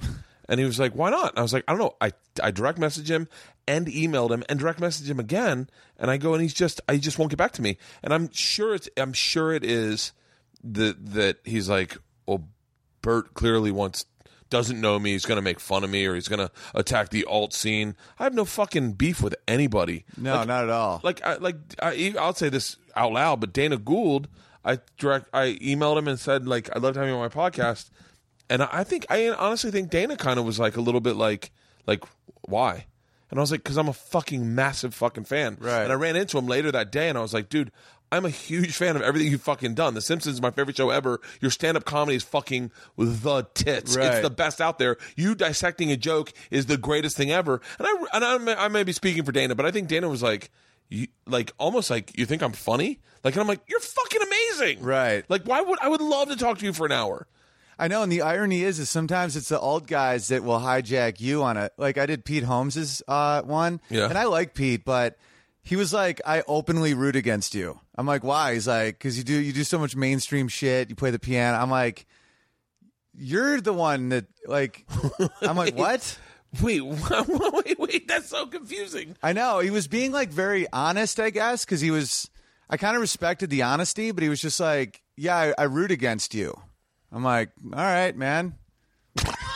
I'm like, "Cool." Kind of hurts. Yeah, I'm like, "That's that's really aggressive." and I get that sometimes from people like that. You know, I Really? get people just looking at me like, "Fuck you, man," and I'm like, "Okay." That's so bizarre. It is. It's really weird. Well, I think- He's a good guy though, but it, I respect that he actually said that because I've felt that way sometimes, where people are like, Pete- "Oh, you're going to play Journey?" It's like, yeah, because I like to make people laugh and feel good. Yeah, and what's Go what fuck you said at the yourself. very beginning thing is like is like, hey, I can do the, the like. Look, people. I think people look at me. I'll, I'll say this about you, about me. Like, I think people look at me and they go. Um, I, I said it to Comedy Central the other day, Eric Abrams and Gary, and I said I'm a meat and potatoes comic. Yeah. like I like I like I'm a meat and potatoes guy. Like I like fucking the Dave Attell's and the Greg Giraldos and the guys that did the clubs. But I, Yeah. also, I also like like I don't like everything Tim and Eric do, but I like some of his shit, and I like some of the shit that I see on like like uh, Scott Ackerman's shit. Like, and I like Between Two Ferns. Not all of it, like some of it. Right. you get me. I get a laugh. I think everything Zach does is great, but like, but I'm a meat and potatoes comic. I'm not like this esoteric guy, and I think sometimes, you know, we can ride the fence and go like I understand what I need to do to make this crowd laugh. I'm not going to let them come in here and just have a fucking miserable time. totally. And, I And that, think that's some, what alt is. Alt is like if you're not laughing, it's your fault because you're not smart enough. And and they they sometimes because a lot of people forget Sandler was alt and he didn't change at all, and then he became mainstream just by being popular. Dude, Janine Garofalo's alt. I think Janine Garofalo is one of the funniest comics in the fucking world. I'm obsessed with her. Like I, the only person I cheat on my wife with. Like Janine I, Garofalo? Oh my god. I just don't like that she called out Sandler back in the day, though. I, I just have some weird loyalty with Sandler, so I always get. Dude, fucking- Sandler's my fucking guy. Yeah. I'm fucking uh, Adam Sandler. I love Sandler. He's a Dude, fucking man. We watched Happy Gilmore in the theaters. Me and my buddy Eddie took bowl hits in the car and held them in until we got into the fucking movie theater and exhaled there. That's like hilarious. that's how we watch Happy Gilmore. yeah, it's just she wrote some article in like the '90s about SNL being like a boys' club or something, and ever since I've, I don't know. I'm sure she's fine, but I've I'm just sure like, it's probably actually accurate. Like I'm sure she actually it probably was a boys' club. was it? Certain it was. It Yeah. was Chris Farley, Chris Rock, That's true. Adam Sandler, and Janine Garofalo. Yeah. I'm certain that there was like a very, very, I guarantee you, I guarantee you that Janine Garofalo is in a different level than those guys, uh, like, like, like, uh, like sensitivity wise, Right. She was probably then where everyone's becoming today, Right, you right, know? right. And I mean, not, I look, I'll always defend Janine to the mats, even though she wouldn't shake my hand when I brought her on stage. Like, See, that's the shit. I see that in her and a couple other comics where I'm like, easy does it, fella. yeah, Like, shake my hand. I'm six seven. If the oil runs out, I'll take your fucking throat. You know what I mean? Sometimes y- people have to look at each other like physical threats. yeah. Sometimes I get that from people. Like, I remember like some alt fucker like pointed my on my chest, like he pointed at me. He was like, "I don't appreciate what you said," and he pointed my chest, and it was over something benign, like something really stupid. And I'm like, I didn't even say it because I try to just be as nice as possible. But I want to be like, buddy, I could just rip that little finger off. Yeah. You know, it's like that's an aggressive thing what you're doing. And I'm not even a violent person, but it's like I think the culture I was raised in, it's like if you're going to step up to someone like a fight is happening, like you're not just going to I've said this. be I've- able to say if like your Facebook update, no one gives a fuck about. It's like I think that's one reason why I'm really nice to people is because I grew up where like if you're gonna call someone out, you have to be able to beat them in a fight. Uh, I remember. I remember watching. I remember watching. And by the way, I I wa- I was raised like that too. Totally. Like we fist fought when we were kids. We fist fought. Like you didn't just. I remember. I remember. And I said this to someone today the other day, and it ma- and they made me feel like I was a real stupid person. But I- and but I remember being in college and someone just being like being bored as fuck. And my buddy going, "You want to start a fight?" And you're like, "Fuck it, let's Oh, do it." totally, And like, and totally. you you'd start a fight and it would just be chaos and a big bar brawl and you'd go home you're like that was what fucking life's about like it was Totally. this, and then there is this connection to fight club and that that male fucking aggro th- and, and, and look i'm not applauding that behavior now i'm 42 i would never want to get in a fist fight Yeah. but there is this thing that you that you feel like sometimes when you get into stand up you go hey man you can't talk to me like that Like, Right. my buddy eddie had a my buddy eddie came out here he was good friends with bobby kelly Right. um, but, no, but but he was my friend growing up, and Eddie had this problem. He would have a distinct problem with people talking to him disrespectfully, and he was like, "Hey man, like I know they're your friends, and I know they're above you in comic, but that guy doesn't speak to us like that, Right. And I was like, "Well, he's above us," and he's like, "No, no, no, no, no, no," and he's like, "No, we're grown men, and I'll knock him the fuck out." And I was like, "Eddie." Don't fucking knock anyone out. And he's like, no. And Eddie was a badass. Never lost a fucking fight. And I was like, Eddie, that's not how this works out here. And he's like, no, no, no, no, no, no. That guy fucking just made fun of him in front of everybody. Fuck that guy. And I was like, okay, calm down. It's not a big deal. It's not a Right. big deal. And but but that that is that is part of the thing that that was law I think that is lost on some people. There was a kid. I'm not going to say the guy's name. There was a kid who was a, v- a de- very alt comic who called out Eddie Ift for uh, stealing a joke of Patton Oswald. And, uh, by the way, Eddie Ift's not watching Patton Oswald. No, and by the way, there's like seven total premises, so everyone has to chill out about that. Yeah, yeah. and he called him out in front of everyone. And Eddie Ift was like, re- actually confused.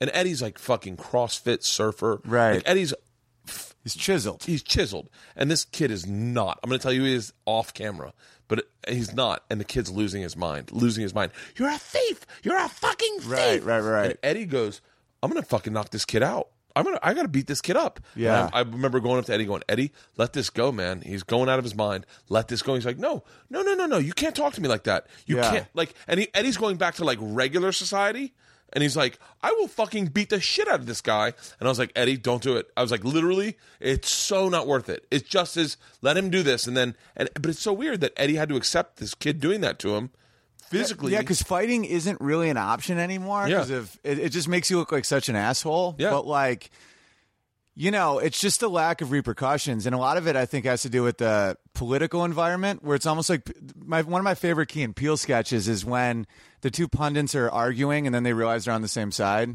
Yeah. Where it's like, I will tell you, sir, and then they're like, Oh, you're, oh, okay. Yeah. It's like people just think it's okay to just get in people's faces because nothing's going to happen. And we're talking earlier about Malcolm Gladwell. It's like that's one of my favorite parts of Outliers is, uh, you know, the different cultures where it's like uh, people from a herds herdsman environment will fight more because uh, like basic respect. Like someone can steal your sheep versus like farming cultures. It's more based on getting along with your neighbors. You know, like s- the Scottish people, like basically the whole South. Where if Yeah. you like call someone an asshole, they're like they they did studies on it. Well, they'll fucking punch you. And then you go to like San Francisco or someplace more based around communal, and and they just like take it. yeah, And it's like, you know, comics, a lot of times, especially depending on what culture you're from, they're like rappers, where it's like, you know, when you're on stage, and if one person gets away with something, it can be a domino effect until you lose control of the room. You're like a dictator. Yeah. Where you have to like execute the person, where it's like, no, you can't talk to me that way, or else I fucking lose control of everything. Yeah. And um, I get that way sometimes when people you know, they just forget it's a physical world, and we, we're we're fortunate to have our opinions matter because of how much food we have. You know, if we go 18 hours without food, no one gives a fuck about your Facebook update. You know, yeah. 30, 30 hours, 48 hours, people are starting to like think about robbing you. Two weeks without food, there's people with guns coming into your home. Yeah. And no one gives a shit how you feel about fucking Tom Brady's inflation balls. Yeah. Like, this is an illusion Yeah. because of all the fucking food we have. So sometimes I think people forget that that like you have to you know, treat people with respect. It's like Steve Byrne. Like no one would ever rob Steve Byrne if they were hungry because he's a good fucking dude. Yeah. But uh, like that little hipster house cat fuck who put his finger in my chest because I said Asians love noodles, which they do. Uh, Wait, that- yeah, I would That's pretty steal- much. By the way, that's pretty much the reason we like noodles is because Asians like them. They brought them over here, and that's why we have udon and fucking bro. A- ramen. Asian, Asians love noodles. I love I love noodles too. By me the way, too. I, I, I one thing that bothers me is when people think that uh, like a stereotype is racism. Racism is no Asians working for me. That's racism. Yeah. Saying Asians love noodles is like Canadians love hockey or fucking Italians love spaghetti. You could totally say Canadians love hockey, and no one would ever Because bat they're an eye. white. Yeah, you'd never. No one would ever bat a wa- an eye at Canadians love hockey. Right. Um. Ita- you could probably even go Italians and Irish because they've been in the country. They've. I, I guess they've gotten through the fucking system. I, I guess. Right. Like you could say Italian. Like you. The big thing when I was a kid was that Italian women didn't shave their armpits. Like that's what we heard when we were kids. Yeah. And you couldn't say that out loud. Now Europeans, You can say it- do, I mean, but a lot of them fucking don't, man.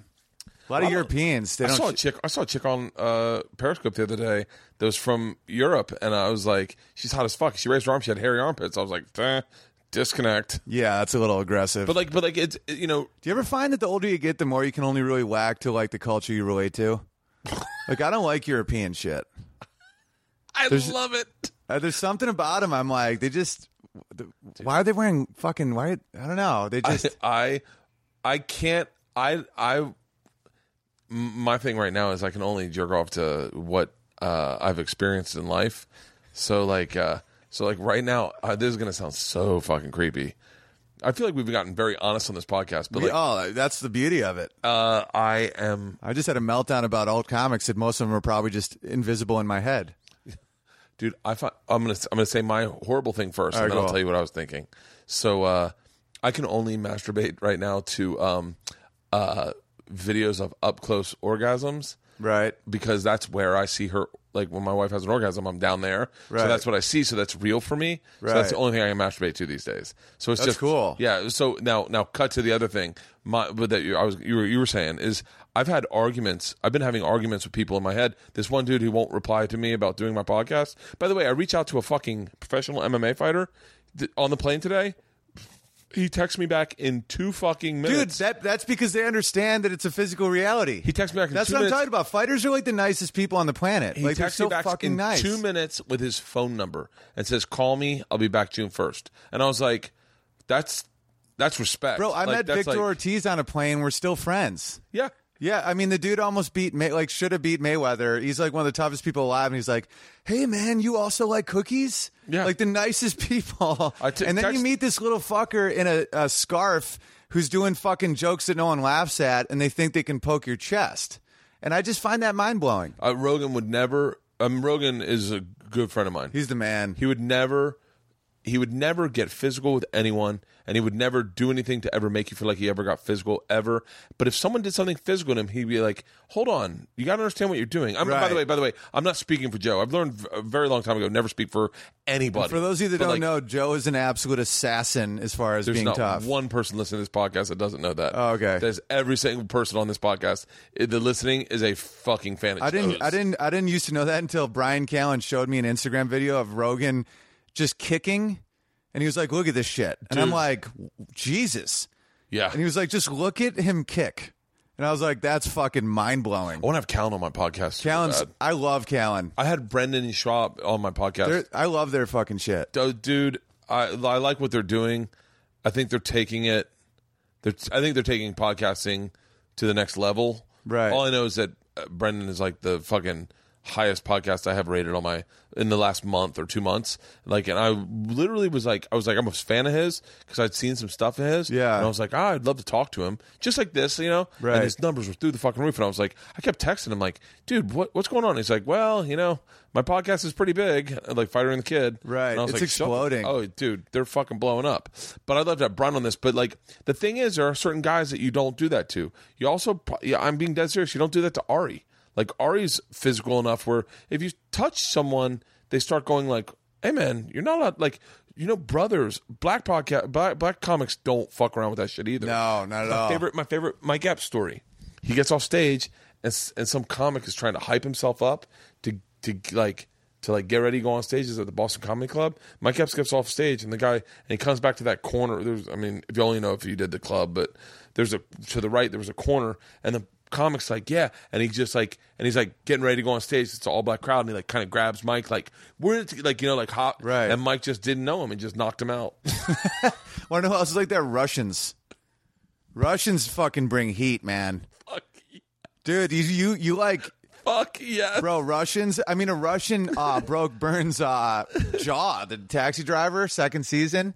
He was uh, Wait, what was that? Oh yeah, yeah, I heard about that. Bro, every Russian I know, it's like cold environments. When you're from a cold environment, like I'm from near Canada, a small town, three nuclear power plants, really aggressive people. Yeah. Like uh, Swartzen, when he when he came home with me once, we were doing Syracuse, and he came, he's like, people here are like really fucking aggressive. Because like when we go to Minneapolis, everyone's like, hey Nick, we're so happy for you. We go to Oswego, and people like now they're cooler, but back then they're like, hey, there's Owen. Hey, fuck you, man. How have you been, man? And, Like just this aggressive tone. Yeah. And then you go to Russia and it's even colder. Oh, yeah. So they're like, "We ate your dog," and you're like, "What the fuck? You ate my dog?" I totally forgot about Steve getting in a fight with a cab driver. yeah. No, literally, that's the thing. They, they're like so quick to violence. Russians. Yeah, like well, you just it, it was there. There are there's a certain group of people that will just punch first because that's the way they were raised. exa- oh, it's a hundred. It's all culture. I'm not saying it's yeah, hundred percent culture. They're they're like you just go online and there's people that will just punch first and that's how they that's that's how they do it. yeah, it's how you raise. It's how it's it, it's because if you don't, It's probably socioeconomic. It's 100%. Probably, it's probably 100% socioeconomic, and socioeconomic. like and like that's probably my dad always says. My dad's always a good uh like like litmus for that, and he's always like I remember saying one time something stupid. My dad's like, buddy, buddy, buddy, you're looking at this wrong.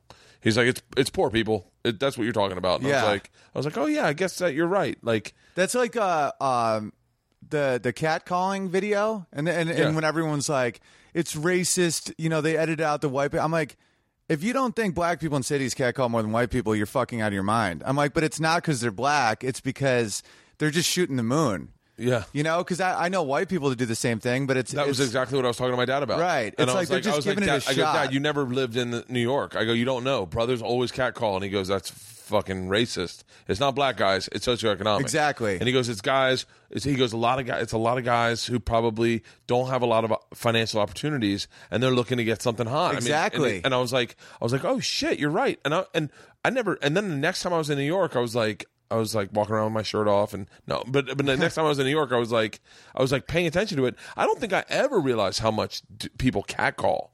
Like, oh yeah, that's- and that's especially like aggressive. military from uh from m- more uh poorer things. Like you'll see white people and and they can't call just like brothers in the fucking city. Yeah. and it's it's.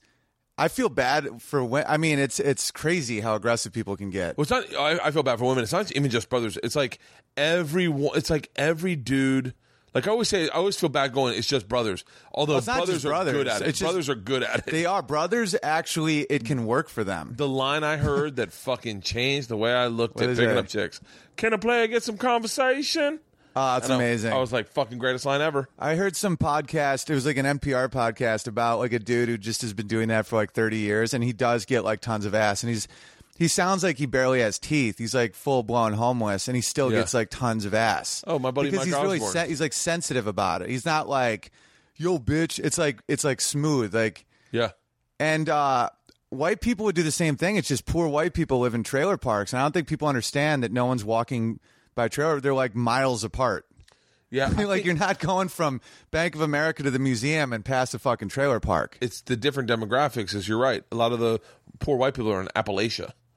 Right, and you're never walking past it's not like uh it's not a high foot it's not a high fucking foot traffic area and like you know, I was trying to write a bit about this, but again, I can't because I'm white, so I'll, I'm sure I'll have to give it to one of my black friends. But about how after slavery, the last thing black people want to see is farm equipment, so they all fucking went to the cities.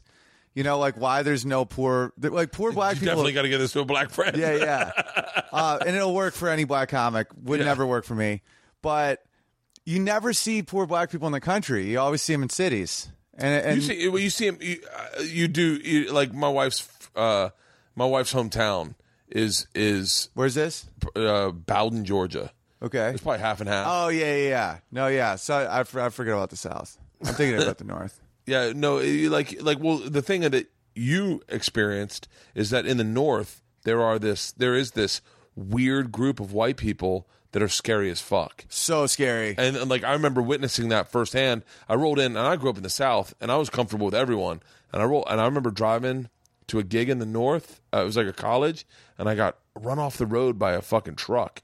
Oh, dude, Northern hillbillies put the South to shame because they hate everybody. Terrifying. And I Yeah. pulled into the gas station, and I was upset, and I said something, and a bunch of people got in my face, and I was like, "Oh my god!" I'm like, Dude, it's like north of the wall. They're like White Walkers. "They're they're White Walkers." They're fucking White Walkers. it was terrifying and i was like i was like holy shit man i go i don't know these people i'm in a different part of the country it was fucking Right. fascinating and then i fucking went into the college and i remember shitting on the co- shitting on the town that the college was in because i was on and then everyone was like yeah we know we get it we live here yeah, it's garbage. where did you go where did you grow up in Oswego, uh, a little bit north of Syracuse on Lake Ontario. Like we Really? legitimately, it's ten thousand people with three fucking nuclear power plants in like a nine month winter. It's just crazy. Really? Yeah. Good did you people see lake though. ontario freeze over It never freezes over. We got a lot of lake effects now. It would get. It was just really cold, but really, good people. I'm not shitting on the people, but Yeah. it's just a hopeless environment. You know, there's just no hope. yeah Like everyone's just like, eh, all you do is just drink and fight. really Totally, it's so funny you got such a country club look to you not at all. really Zero.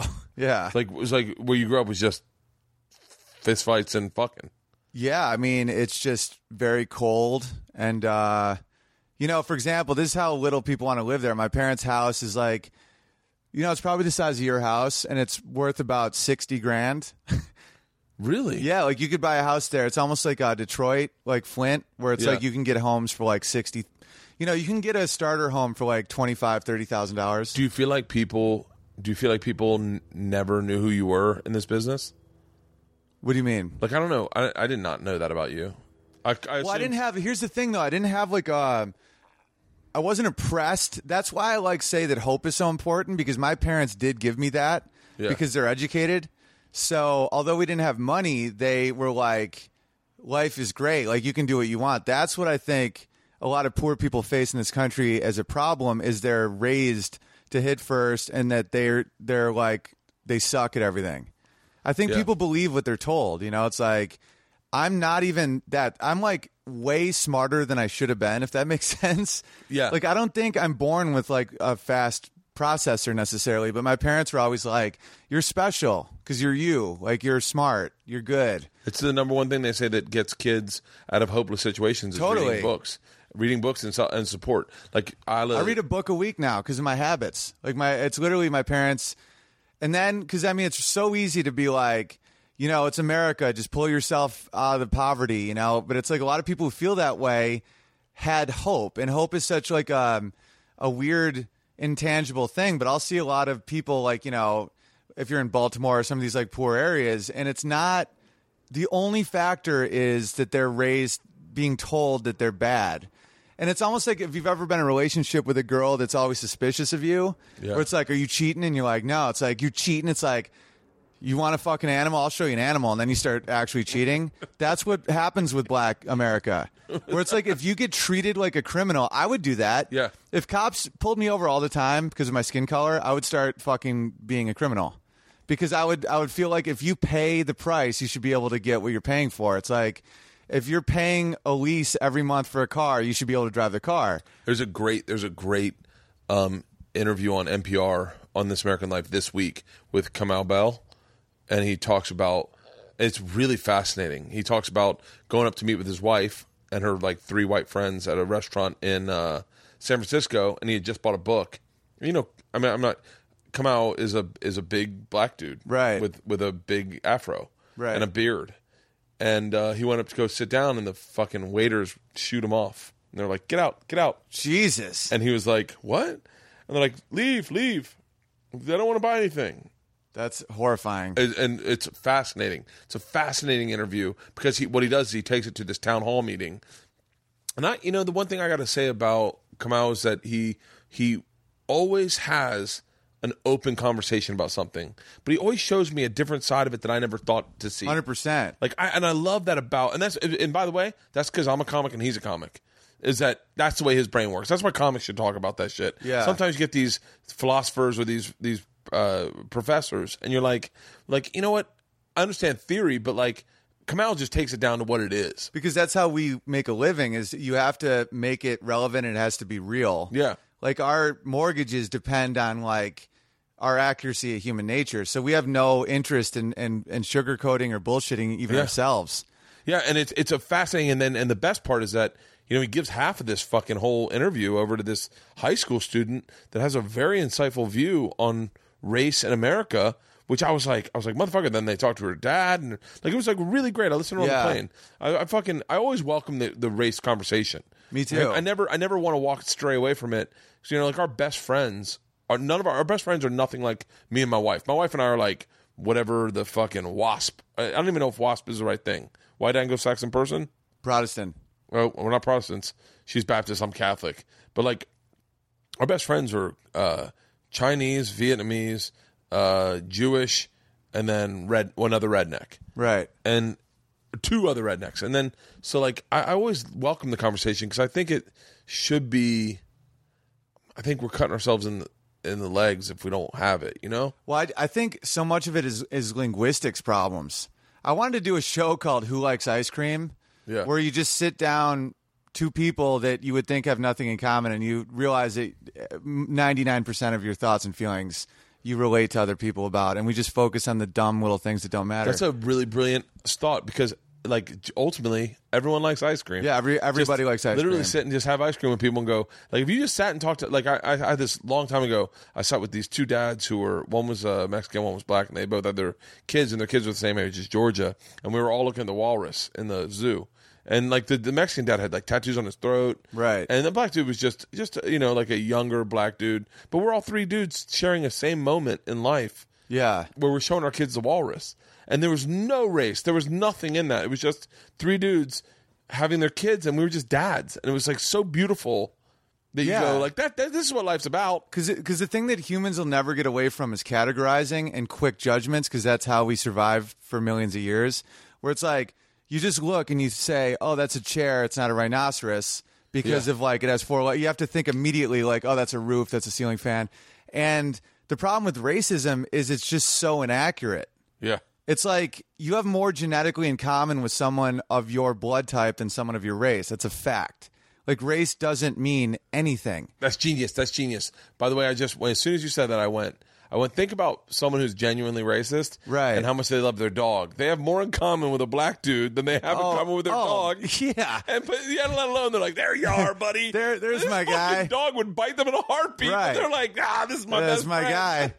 That's my guy that can't speak English. Yeah, I can't speak English. Can't speak and a word. Uh, I pay for it and does nothing. He's lazy as fuck. right. Does nothing. Yeah, just- all the shit you hold up a racist about another race. Ima- that dog is the exact application of that. Like you'll never have to pick up a human's like shit in a bag and then say good boy and then you're holding their shit. Do you realize how racist white people would be if you had to pick up black people's shit? like, it would be You just next have to walk level. around. Yeah, you're like, like, but they do it with their dogs and they don't give a fuck. No, they don't even think Like, about it.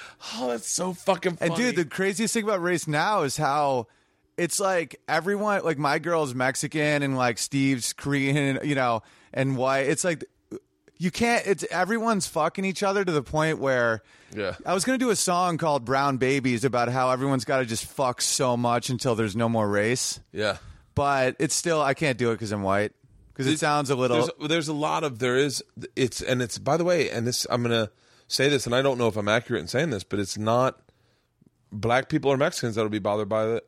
oh no not at all it's, just- it's white, just people. white people. yeah I I mean, mean, like- it's the biggest and they don't even this is this is why it's kind of like understanding alt comics I'm trying to understand these like these these ooh the crowd members that go ooh and it's they're trying to defend people that they think need defending and Yeah. they don't need defending because the way they Yeah. need defending in different ways, not this way. This is, you know, if you don't allow someone to make fun of a group, that's a form of ostracizing. That's saying that they can't play with us. Yeah. it's like, oh, you can't say the word black or Asian on stage; they're not allowed in our game, in our fun game. It's like, no, ra- you know, they people need help because they need.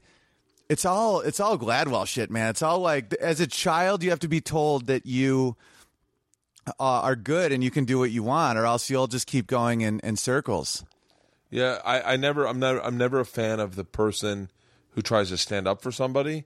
Right. About that- like Have you ever stood up for someone and, and made things worse? I've when never you're done it. hammered. I've never I've never done it in my life. I've never been the I did once. I never hu- really. Well, I was like some some dude. I was hammered, and some dude was like yelling at a girl, that, and I didn't know either one of them. And the dude was like, "You fucking bitch," and I just felt all gallant, and I was like, "Don't talk to that bitch like that."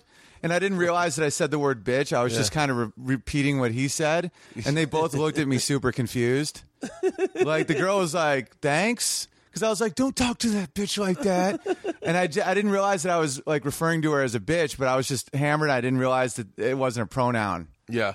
It uh I uh I've never I've never I'm a weird kind of guy in that is that like this sounds fucking horrible, but if a guy and a girl get in a fight, I one time in college I like tried to like jump in and go, Right. hey, and the and the girl got upset with me. Oh, And I- totally. I, lived with two lesbians for a while, and I remember them getting in a fist fight, and I was like, and I tried to break it up, and they started beating me up, and I was like, wait, this isn't. I didn't want you guys to beat each other up. Now Right. you're beating me up. They ripped my necklace. off. I don't, uh, she Dude, knows. lesbians can get intense. uh, well, th- it's so interesting. I found I find this interesting.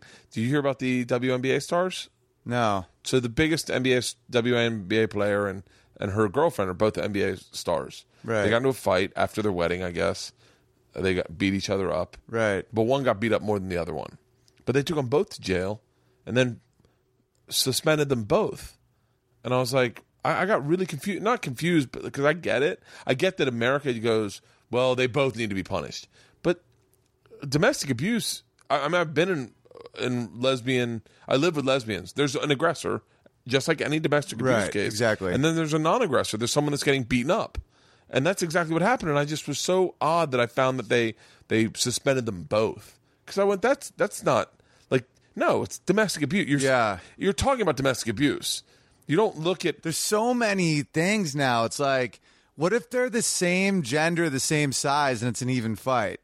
Like, who gets arrested? It's that's like what, that's what happened, and they they arrested them both. I think they arrested them both. the only time I've ever been charged on stage has been from lesbians. It's happened twice. Are you serious? The only time anyone's ever like got up to like fight me has been lesbians because the Really? like the the most angry I've ever seen is when like a lipstick lesbian is laughing a ton and the butch one who like you know like a lot of times in a lesbian relationship one is pretty bi like they'll fuck dudes or fall in love with women and fuck women and one of them is like not really that into you know sometimes you'll see the equal but that happens a lot where you you have the one that's like very male and protective and the other I think one- in, in every relationship, and, and even in like my wife and my relationship, my wife is definitely the fucking alpha, Right. And I'm the submissive. Yeah, yeah, like, yeah. hundred percent. Every I relationship. think all men are a lot more submissive than they want to. Oh, I I, I, mean, we pretend to be all- this. I I, mean- talk on stage. I started changing my voice on stage because I was like, I was like, honestly, I'm sitting here talking about like me sliding my dick in her mouth while she's sleeping. That that, that never happens.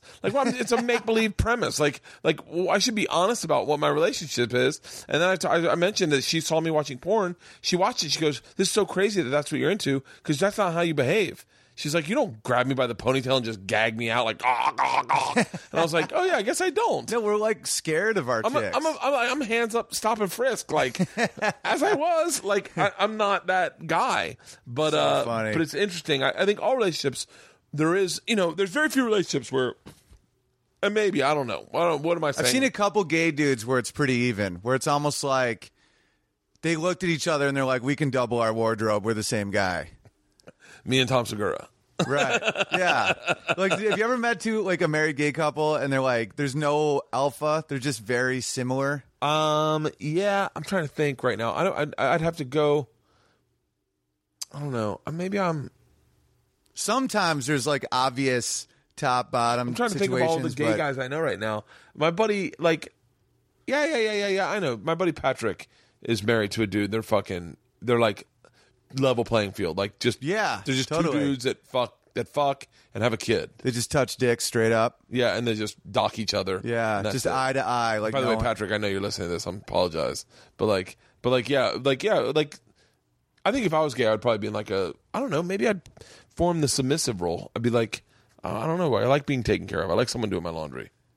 Yeah, I, I don't know what I'd do because I have both in me. I uh, like I like providing for my girl, but at the same time, I she just got a promotion. I was like really happy for her, and then I felt a little taken care of. It does- I'm sure that's. by the way, I'm sure that's exactly how everyone probably like. That's one thing that I learned about living with two lesbians is that they Right. fall in love just like we do. Totally. So like, I'm sure that they probably feel like that too. Like just back and forth.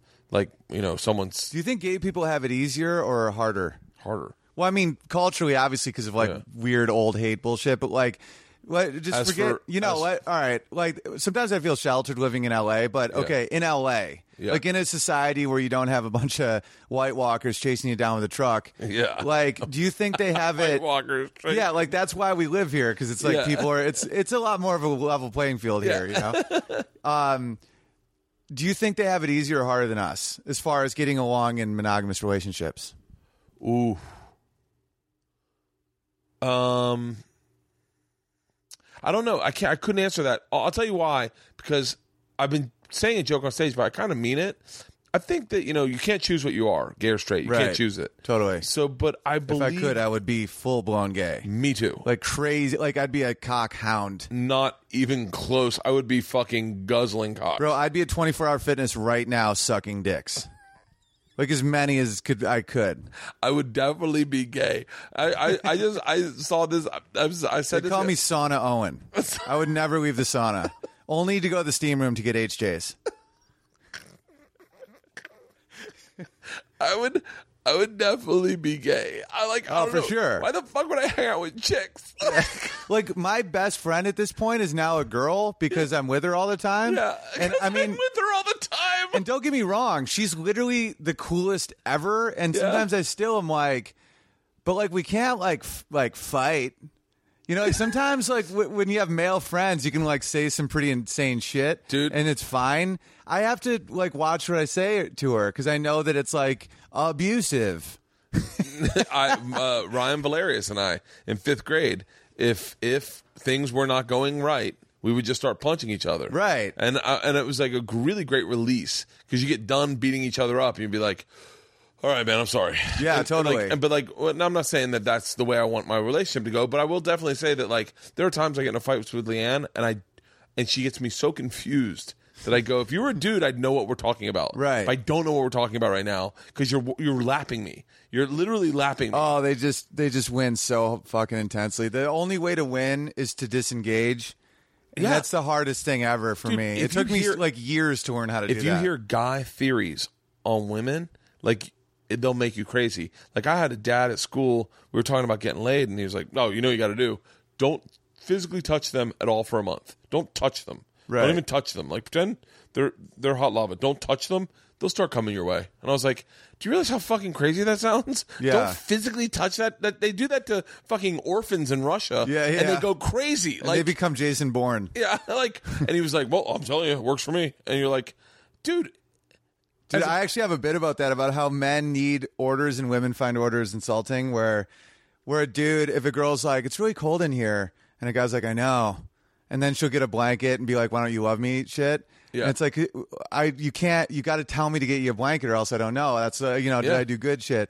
And the opposite, it's like they want to love you and they want to fuck you unless you tell them to. Then they don't out of and they'll teach you a lesson. And the best way to get them to like do something nice is don't like come home and be like, I had a really hard day, and then look out a window, and then they'll notice you and be like, he works so hard. And then she'll like bring you hot cocoa. But if you're like, I had a hard day, make me hot cocoa. She's like, you fucking make me hot cocoa, and then she'll burn your dick with the hot cocoa.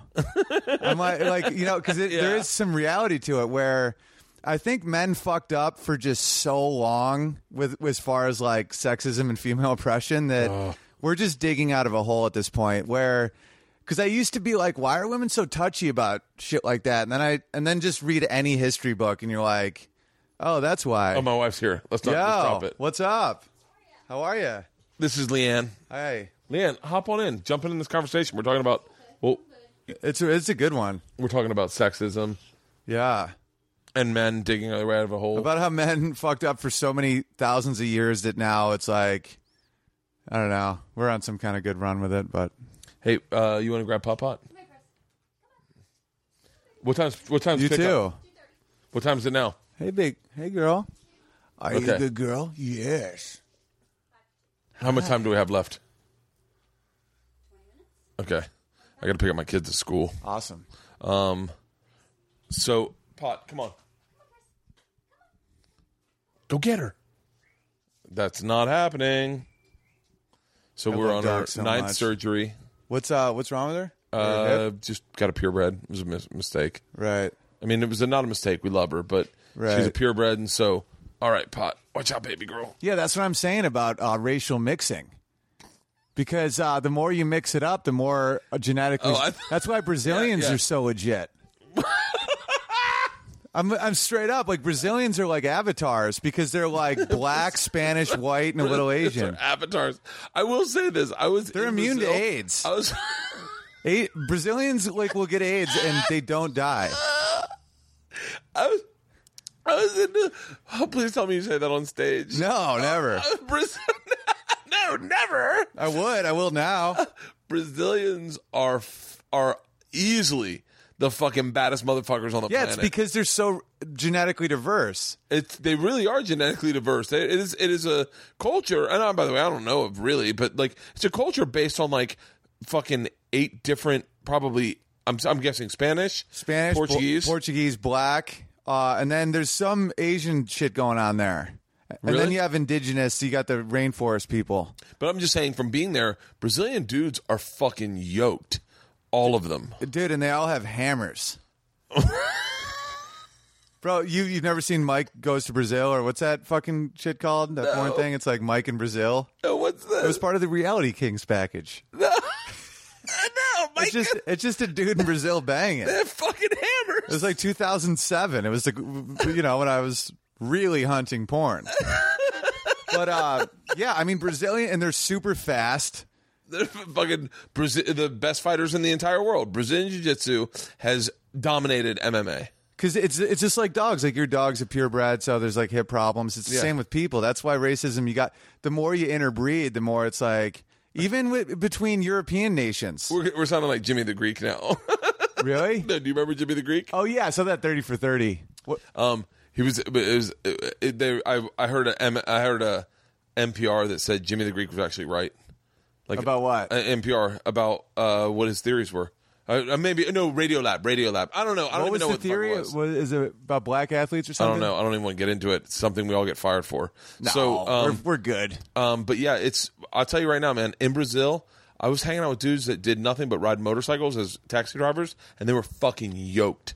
And their fucking shoulders were huge, and they Yeah. were just like. And I was like, "Do you guys know jiu-jitsu?" And they're like, "Of course." They go down to the beach and they could sprint in the sand, crack. Like, I mean, they were fucking, mon- like, I like I just looked at them and I was like, physically, this guy doesn't look like he works out, but he's fucking in great shape. Yeah. No, it's, I think- it- they're I think- legit. Bra- Brazilians are they have their shit together. White's the last one. We're gonna be like in a museum one day. Yeah, we're we're only good in northern climates. Then we crush. Because it's all because if your skin's too dark and there's no sun, you don't get any vitamin D and you get rickets. So it's the same with noses. Like wider noses are good when it's warm and humid because it lets in like a ton of air. So that's one reason why you, you can crush a run, like black dudes. But northern noses have. serious? This is a fact. Wait, are you serious? No, I swear to God, I, I minored in evolution in college, like one of the human evolution. Northern, like if you go to like the um, Norwegians and people like that, like their noses are so tight because air is so dry and cold that you have to warm it and uh, add moisture to it before it enters your lungs. So the more surface area, that's why it's smaller noses. Are you fucking serious right now? It's a hundred percent fact, and that's why um, regions of Africa where it's very humid. Same with uh, South America. Same with Asia, where it's very humid and hot uh, air. You you want your nostrils as wide as possible to get like a, an insane amount of oxygen. really? So our noses, my nose is a little whitish because uh, I got some. Uh, I'm a quarter Czech Jew, so I think that's probably a little Middle Eastern vibe. But I have, you know, it's not super like narrow.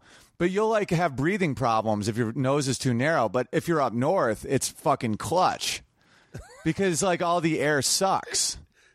I don't think I've ever. Check laughed this out. much So at a fucking- Eskimos, the reason they're still dark skinned is because they eat so much uh, liver, and that's high in vitamin D, so they never had to get white. Are you being serious? Right Hundred now? percent. If you don't get enough vitamin D, you die. Right. So. Yeah. If you have black skin and you live in the Arctic Circle and you, there's no, you know, milk that's fortified, you fucking die. So that's why people up there are so white because it lets in the small amount of sun that you can get. And the farther south you go, the more you want to be black because then you don't get skin cancer. So Eskimos could maintain their darker complexion because their diet is so high in vitamin D that they never died of rickets. And darker skin is better because you get less uh, skin cancer. Really? Yeah. Like, you know, uh, black people have a much lower chance of getting skin cancer. Same with, if you also look at uh, racially specific diseases like um, uh, sickle cell anemia is only in black people, and that's Yeah. because if had, uh, homogeneous means you get allows from both parents, so you you full blown have uh, sickle cell, and you're Yeah. fucked. But if you're heterogeneous, you don't have sickle cell, but you're immune to malaria. So What? Yeah, malaria kills so many people in Africa. Yeah, that- that- malaria is a fucking killer. half a million a year. So it was a benefit to have sickle cell traits because you're immune to malaria. It's the same with Tay Sachs disease with Jews because if you're heterogeneous for it, you don't get tuberculosis. So they would survive ghettos. Are you serious? 100%. How do you learn all this? I, I read a fucking ton. Holy shit. Yeah, there's so many human attributes that come from, you know, they say between 10 and 20,000 years in an environment. Sometimes with diseases, a lot faster because, like, tuberculosis can just wipe out people. And, um, okay, like moths, for example, uh, there was white moths that would sit on white trees and they were they wouldn't get eaten by fucking birds and then after the industrial revolution the trees turned black for like 20 30 years and really quickly they they they spawned so fast that the moths became black because like one in a hundred would be black and they wouldn't be eaten by the birds so just because of soot the fucking moss became black in like a few decades and like humans obviously take so much longer because we have 20 30 years to reproduce Yeah. but uh, it's a very similar thing That's fucking fascinating. I didn't know about sickle cell anemia and uh and uh I said and- tons of that shit. Yeah. That's because because we had to get the uh, the malaria shots and all those shots, and I I was over there going. So if we had to get these shots, how come all these people aren't dead? Right. A lot of them are immune to it. Really? Yeah. Why don't Why isn't this stuff talked about more? I don't know. I think a lot of people I don't know. I, I maybe they're not interested. I've always just been fascinated by why we look the way we look or do what we do. You know, I that do a Glad- bit about it's that, it's that Gladwell shit. Is that Malcolm Gladwell uh, s- does, writes as an economist, and it's it's I love him. So yeah, because it's a lot of people don't understand the difference between causality and correlation. Where it's like, you know, my girlfriend recently was like, "Oh, a girl who wears lipstick gets a lot more likes on Facebook than a girl who doesn't wear lipstick," and people use uh, uh, cherry pick this type of shit all the time. That very well might be true, but it could be another factor, and that that factor they're more likely to m- wear lipstick. Very similar to catcalling, where it's like, oh, black people catcall more. It's like, no, poor people catcall more, and you're in a city, and there's more poor black people than poor white people. yeah. So a lot of times people are a few steps away from like the actual cause of things. Yeah. And uh, I think that you know, I think that also happens with uh, police tension, where a lot of poor black people living in cities, it's because they're poor, and it's like there's not because that's where a lot of the money is. Yeah. That's where the banks are, the museums, the fucking billionaires. They're all in these cities, and so when the poor people, the desperate people that n- want something or need food or some shit, are that close to the fire, they're that close to Bank of America. There's high tension, and then cops are basically security guards for the federal government.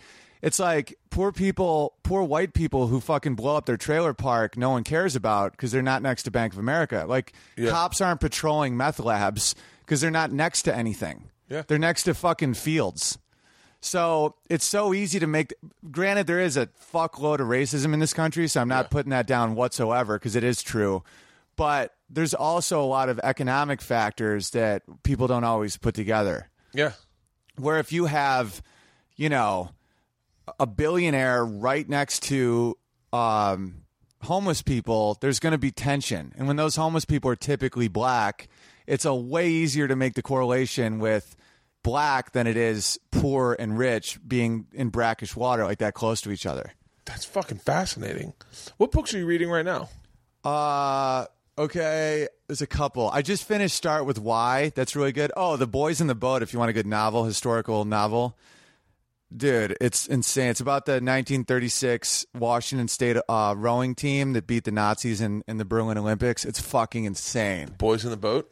Oh my god. The boys in the boat. Yeah, it's a slow beginning, but by the end you're just in bits. Okay. Because these dudes survived the Great Depression, Dust Bowl. They just fucking rode. They rode their heart out, hearts out.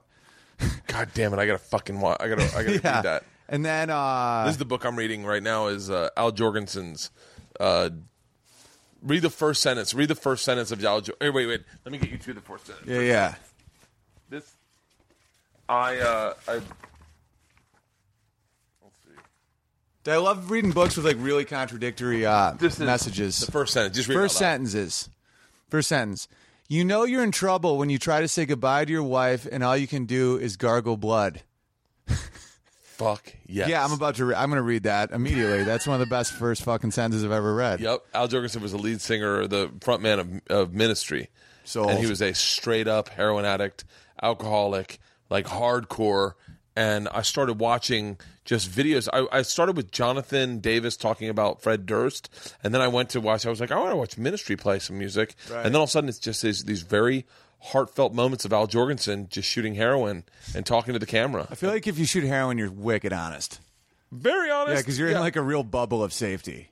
Oh yeah, no one's fucking with you. You're like, Yeah. good night, everybody. Yeah. And so uh, that's what I'm reading right now. What else are you reading? I, I'm I like- fascinated. I like reading uh, really co- like um, there's one book called The Rational Optimist, and then I'm trying to I'm gonna read another one with a very different outlook called uh, The Merchants of Doubt, where basically uh, Rational Out- uh, Optimist it's he's a zoologist, but it's about it was recommended on Brian Callen's podcast. That dude's really well read, but um, yeah, Brian Callen's really well read. really well read. So that that book's about all the good things that come from capitalism yeah. and how like we're at the lowest amount of crime in the history of humans ever.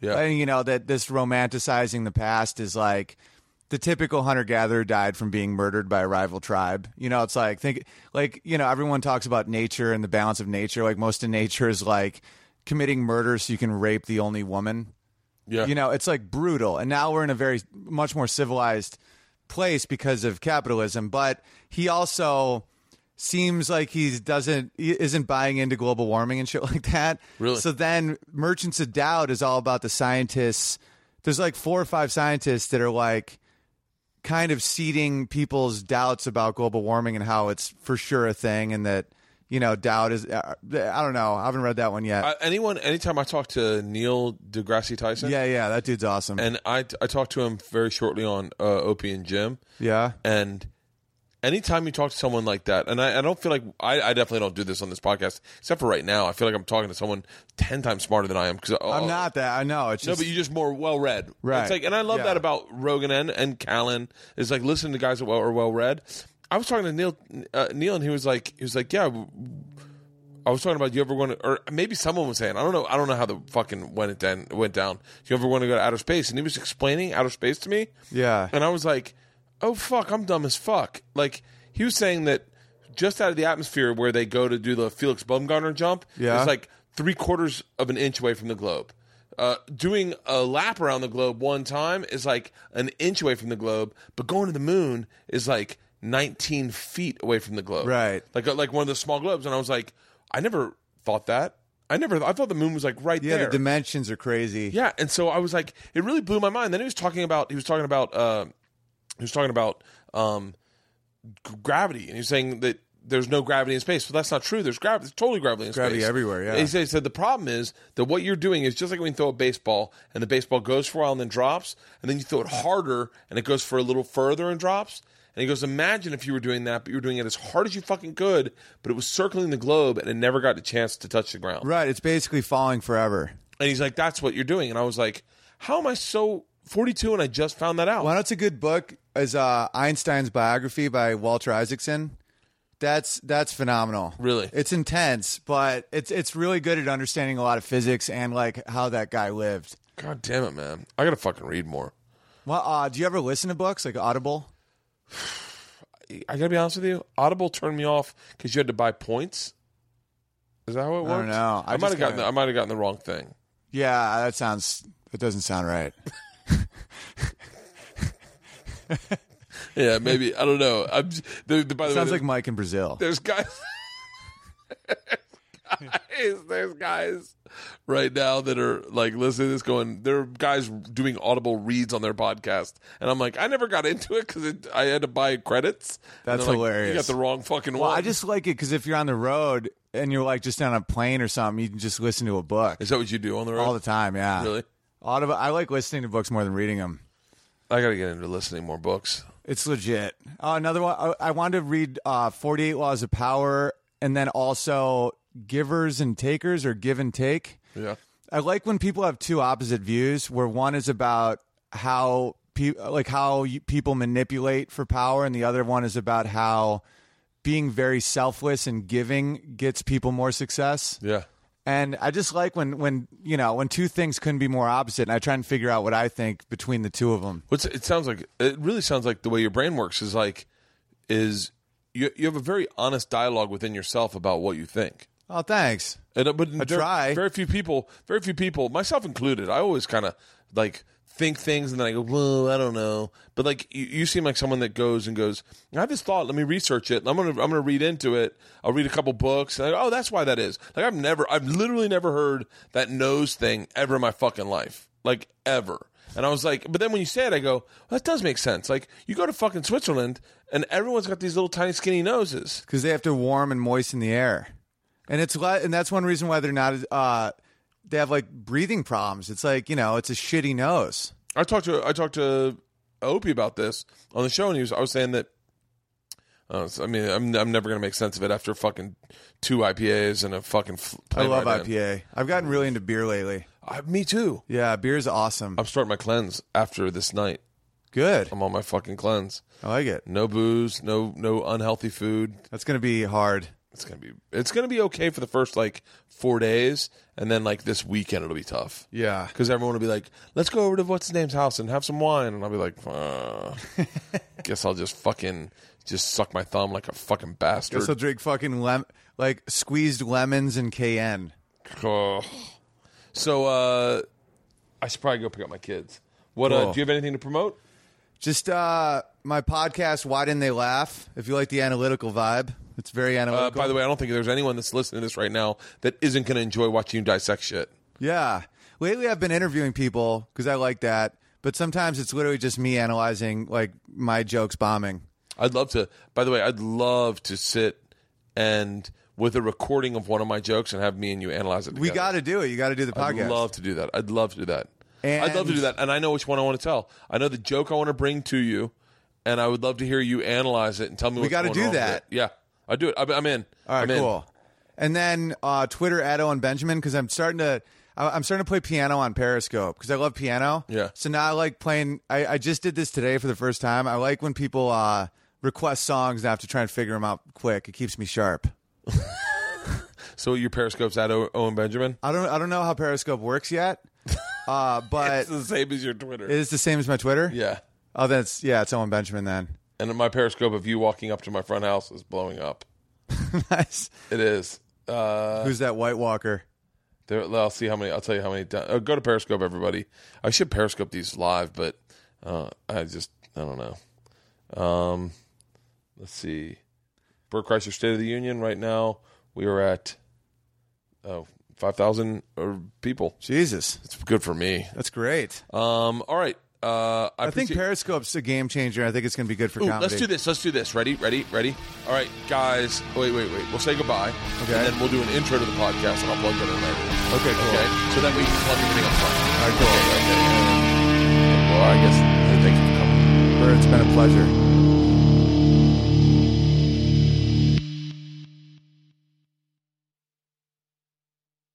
This episode was brought to you by The Machine.